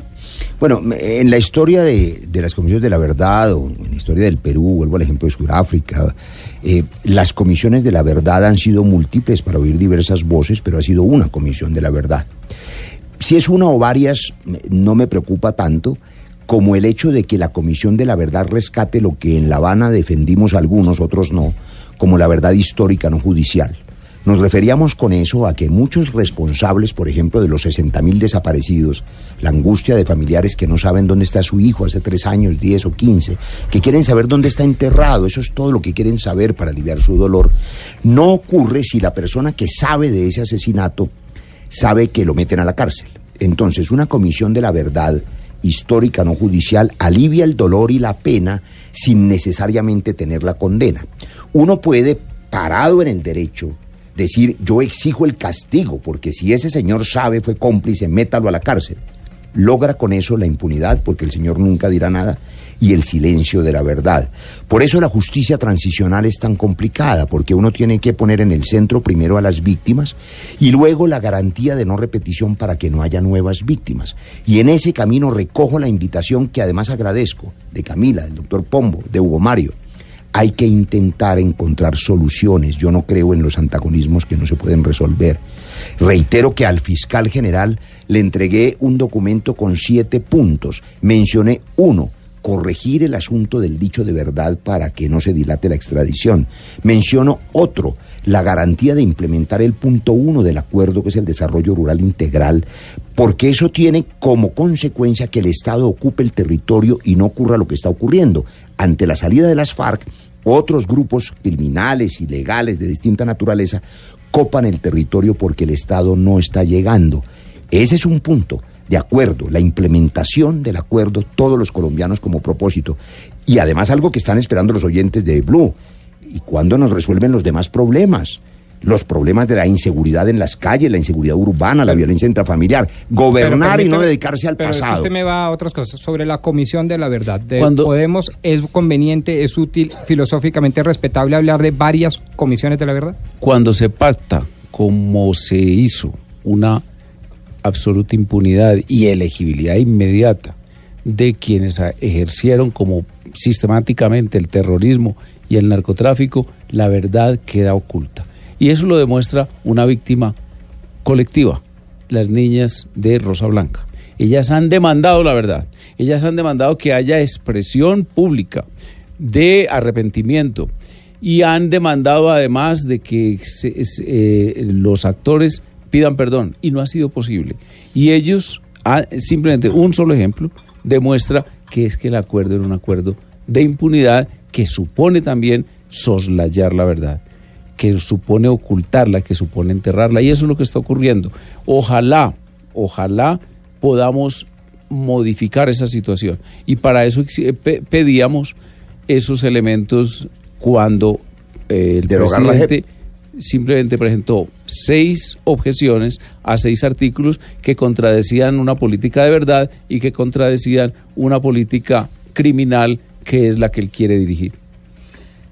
Acá no se van a poner de acuerdo, doctor Pombo. Yo estoy tratando de moverme por todos lados, pero... Es que ni lo intente, no, se van a poner de acuerdo. No, no, a ver, no me ponga yo no, yo claro, que yo estoy recibiendo la invitación de ustedes. Las niñas de Rosa Blanca no son recibidas por la JEP siquiera, pero, y son maltratadas. Yo les puedo cambiar de tercio. No, si ustedes, bueno, si, si quiere cambiar de tercio, No, pues cambio de tercio con el propósito de no desfallecer en nuestro intento de unir. Pero venga, le digo, usted no va a desfallecer en ese intento de unir, pero le pregunto al doctor José Obdulio Gaviria, quien empezó con la premisa premisa de que hay posiciones irreconciliables, que, Antagonismos que no que que no, no tienen es solución. que no es eh, posible. Entonces quiere decir que esa que es división la, yo la sintetizo en la frase tanto de la campaña como del propio presidente en ejercicio, ni trizas ni risas. Pero mire, doctor José Obdulio Gaviria, quiere decir entonces que, según usted, el país, Colombia, está condenado a esa división histórica. Hemos estado divididos entre conservadores y liberales. Hemos estado divididos ahora entre los de sí y en los del no. No podemos nunca en nuestra historia construir como una nación Nunca por primera como vez. antes el final del gobierno de un gobierno de ocho años estuvo acompañado de tal eh, popularidad, imagen favorable, acompañamiento político como el del presidente Uribe. Y esperamos que con su energía y con su decisión y sobre todo su inteligencia y su inalterable ac- a- acción en contra eh, de, la, de los acuerdos ilegítimos, el presidente Duque termine con un mandato parecido. mire, mire lo que ha dicho, pero es es que lo, lo que dice José Obdulio es maravilloso. A mí me encantan José Obdulio y María Fernanda Cabal porque son contradictores fabulosos, porque son francos, sinceros. Él acaba de decir que con toda la voluntad del presidente Duque contra los acuerdos. Entonces, es contra los acuerdos en lo ilegítimo de esos acuerdos. Por ejemplo, el presidente déjeme, Duque, Obdulio, el presidente Uribe habló ayer de la derogatoria de la gente. Deme la, claro, claro. Exactamente. Y, y Duque no. Y eso nos une. Y Duque no. My president, como dice la, la vicepresidenta Marta Lucía, debe estar de acuerdo con eso. Pero aquí el presidente de todos los colombianos se llama Iván Duque, ni Uribe ni Trump. Quiero decir esto para avanzar en esta pregunta última que se hizo. Hay que recordar la historia para no hacer equivocar a los colombianos. Ha dicho el senador José Obdulio que aquí el problema es que se pactó una elegibilidad inmediata con impunidad. Usted no puede desconocer, no puede dejar de reconocer que, y lo he mostrado en el Congreso, en audios y en videos, el expresidente Álvaro Uribe en su mandato propuso no elegibilidad inmediata, propuso curules a dedo, no para los que se desarmaran, sino para los que estuvieran en un proceso de paz. Curules en los consejos, en las asambleas, en la Cámara y en el Senado, a dedo inmediatas. Y no lo propuso en un café ni en una tertulia. Se lo propuso a los colombianos en el referendo del 2011 que fracasó. Ahí está para la historia. De manera que no seamos... Y eso eh, fue recogido pero- por el pero- gobierno del presidente además- Uribe, pero, por el Congreso, claro, por sí las se valía. Pero ustedes lo a retomaron. dedo, a dedo. Ustedes lo retomaron y lo la dimos a dedo. otorgaron. ¿Cómo No que se no la a dedo? tuvieron que Obtuvieron urnas. 50 Pero mil entonces votos. Uribe estaba de acuerdo con eso, reconózcalo. No estoy, estoy Pero- hablando de que el conjunto de las decisiones estatales impunidad. la toma el legislativo, el ejecutivo y el Sin judicial. decir la verdad, porque el pacto de Ralito era un documento de tres hojitas que también lo mostré en el Congreso. Pero además quiero reconocer algo, el dolor de las víctimas de Rosa Blanca, todo el respeto para todas las víctimas, no importa el victimario. Las víctimas de Rosa Blanca, usted y yo y los oyentes de Blue nunca las escucharon en estos 50 años. ¿Sabe por qué? Porque no podían hablar, tenían miedo, las fusilaban, las mataban. Gracias al acuerdo de paz se oye al fin las voces de las víctimas, gracias a que sus victimarios se desarmaron y hoy pueden ir, como han ido al Congreso, en la Comisión de Paz, a hablar con toda libertad. Y le doy un tercer elemento. Falso, eran oídas Le- por los le jueces. doy un tercer Y elemento. condenados los Pero, actores. pero doctor José Obdulio Gaviria, venga, le digo, usted dice acá hay impunidad. Colombia, más allá del acuerdo de paz en su justicia ordinaria, tiene impunidad de más del 90%. Sí, por eso yo re- propongo una constituyente que modifique la estructura actual, el marco en el cual se mueve la justicia para que no haya impunidad, corte porque única. yo comparto, por ejemplo, una corte que permita tener lo elemental en un país civilizado y democrático, la jurisprudencia unificada, que no, Como no, la- no existe hoy como la porque tenemos cuatro altas cortes. Pues ¿por qué no nos apoya la reforma a la justicia que tiene, contiene el presidente judicial, que no es autoría mía, sino de cambio radical, pero es bastante buena? Que es un paño de agua tibia y yo lo apoyé. Mire, permítame porque yo me fui para el Valle del Cauca, que es su región, y ahora me voy a ir para la suya, doctor José Obdulio Gaviria, porque allá está eh, nuestra compañera Ana Cristina Restrepo. Los tiene en el, eh, en, en Ah. el cuello, para que se los ponga y la y ¿Que la el agua la tiene en el cuello, no, no, no. Ah, los, los audífonos. Ana Cristina está en Medellín, porque acá también, pues desde Antioquia también participan. Ana Cristina. Sí, eh, buenas tardes. Eh, tengo una pregunta para el senador Roy Barreras y es, eh, con todos estos hechos que están sucediendo con la JEP y con esta conversación que se está sosteniendo, pues estamos marcando precedentes. Yo le quiero preguntar cómo evitar para que este país, que para que seguir alimentando el estado de opinión, es que estamos, lo que se está instalando es el estado de opinión, cómo detenemos este discurso de la crisis institucional que lo que está haciendo es alimentar todos eh, los que quieren la constituyente y lo que están promoviendo es el irrespeto a las instituciones. Ana Cristina, le agradezco dos cosas en el alma. La primera no es superficial, le agradezco el tono de su voz, que invita a la concordia. Y No, a ella a los oyentes les encanta la voz de Ana Cristina, pero- no solo a usted, pero no, de verdad. Me encanta, pero Sí, sí, además sí. le agradezco la profundidad de su pregunta. La pregunta de Ana Cristina nos pone en el ojo de la posibilidad de que se salve la democracia en el mundo. Es un tema muy largo, pero la democracia está en crisis en el mundo por lo que ella bien ha recordado se llama el estado de opinión. Es la manipulación de las emociones a través sobre todo de las redes sociales que se volvieron redes de odio.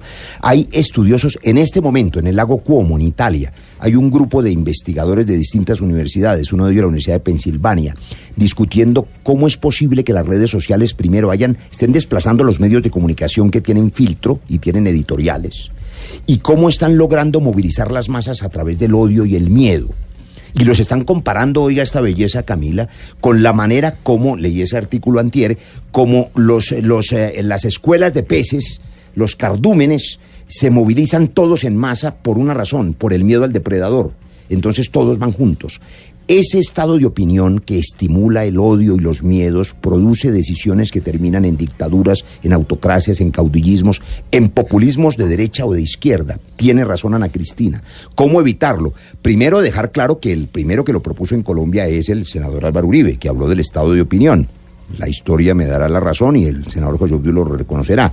Pero lo segundo es entender que más que estado de opinión hay que garantizar que las instituciones se respeten. Por eso los fallos de las Cortes hay que respetarlos y hay que apelarlos, como el fallo que generó toda esta tormenta y la renuncia equivocada, en mi opinión, del fiscal, que es un hombre inteligente y es, un, y es amigo mío y me parece un buen colombiano, pero creo que dejó de, desperdició la oportunidad de invitar a ese consenso para ir hacerse en una de las orillas. Tercer punto de los siete que le entregué al fiscal. Con voz muy suave, la periodista descalifica una proposición que está atenida al texto constitucional y que además la descalifica diciendo que es la manera de desvertebrar la sociedad colombiana. No, la sociedad colombiana está sufriendo hoy una grave enfermedad, el cáncer de la falta de justicia pronta y cumplida. Y yo estoy proponiendo, no el presidente ni el presidente Uribe, que se considere la posibilidad de aplicar el artículo 376 que establece un sistema de reforma constitucional en donde nunca ha sido posible.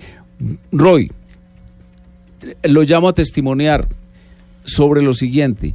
Si la persona que más enérgicamente se opuso a cualquier reforma a la justicia en la Comisión Primera del Senado fue sí o no el señor Bustos. Y detrás de él el señor Montealegre, aupándolo, presionándolo, animándolo a contradecir cualquier intento de modificación y de reforma de la estructura del marco ¿Eso qué tiene que ver con la pregunta de Ana Cristina? que ella habla de que nuestra propuesta, la mía concretamente, La de estado de opinión. de una reforma constitucional a través de una constituyente, no es una de, un desvertebrar el eh, aparato de Pero, a ver, José justicia ni a la sociedad colombiana, sino una propuesta que se fundamenta en hechos constatados por todos. Ha sido imposible reformarla. Bueno, primero, pues Ana Cristina, de nuevo con las gracias, y yo sé que ella no se preocupa porque José Obdulio la descalifique como acaba de hacer. Porque la, contradiga, no Sí. diga que Bueno, descalificar. pero es que uno de los periodistas distinto. que le preguntan no los contradice, sino que les contesta. Pero uno tiene que recordar también. Cuando la pregunta conlleva una afirmación, es posible contradecirla sin exaltarnos, sin estar abusando De del acuerdo. hecho de que somos invitados a De esta acuerdo, casa. pero entonces no nos exaltemos y entonces no hagamos perder tiempo a los oyentes, ni le hagamos perder el apetito ni a Camila con esto. Llevamos varios minutos hablando de la posibilidad de una constituyente. No pierdan el tiempo. Eso no va a ocurrir. El gobierno no tiene ni siquiera mayorías simples en el Congreso. El gobierno ha presentado el fracaso legislativo más grande de la historia. Nada ha pasado y lo que pasó, pasó mal hecho. La ley de financiamiento La ley de y el plan de financiamiento, desarrollo. el plan de Y- y desarrollo. claro, lo que pasó, que son esas dos cosas. La discusión pasaron sobre las TIC. Mal hechas, las TIC no han pasado. Ojalá se dé el Pero debate. entonces, ¿cómo dice usted que la el mayor fracaso de la historia con dos el- normas el mayor fracaso, de yo esa el enormidad? Congreso. Dos normas, normalmente hay medio centenar de normas en el primer año de un gobierno. Desafortunadamente.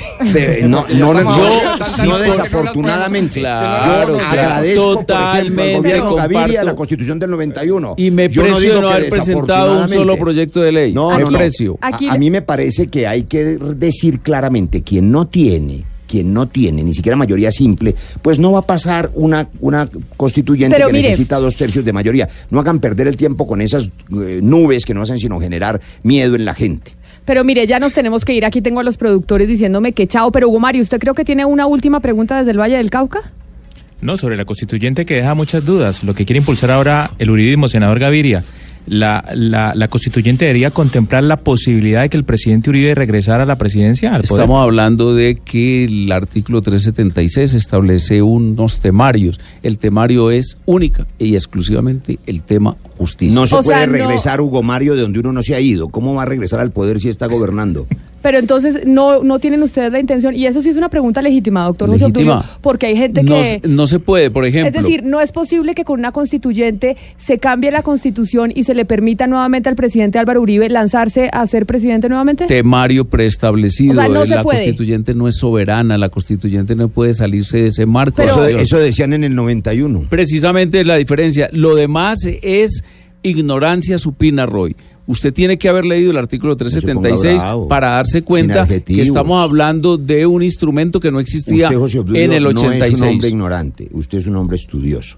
Le devuelvo el adjetivo con ese reconocimiento. Un hombre equivocado, con una visión perversa Es de la historia, pero es un hombre estudioso. La usted ignorancia no es un hombre supina es ignorante. la ignorancia de quien debiera saber que lo que afirma es falso. No, pues, Pues es a no los dos, falso. A los dos les agradecemos enormemente la invitación de haber venido, de haberla aceptado. Queríamos, pues desde aquí, como muchos oyentes nos pedían, mirar qué seguía de aquí para adelante, más allá de seguir en la división. Y ese es el mensaje que les queremos dejar a los dos, a las dos orillas. Y es, hay muchos colombianos, a pesar de la división, que sí quieren que se empiece a construir como país y que estemos De unidos, acuerdo, por lo me menos en ello. La algo. respuesta del presidente Duque es esa. Un hombre muy creativo, un hombre que nos está conduciendo por una vida de progreso y desarrollo. Senador José Obdulio Gaviria, mil gracias por la haber estado acá. fantástica soy yo. Muchísimas gracias. Gracias por venir. Y lo mismo usted, senador Roy Barreras. Gracias por Camila, venir. gracias por la invitación. Fue muy grato y muy amable. Espero que sea útil. Es la una de la tarde, un minuto. Ya los dejo aquí con mis compañeros de Meridiano Blue.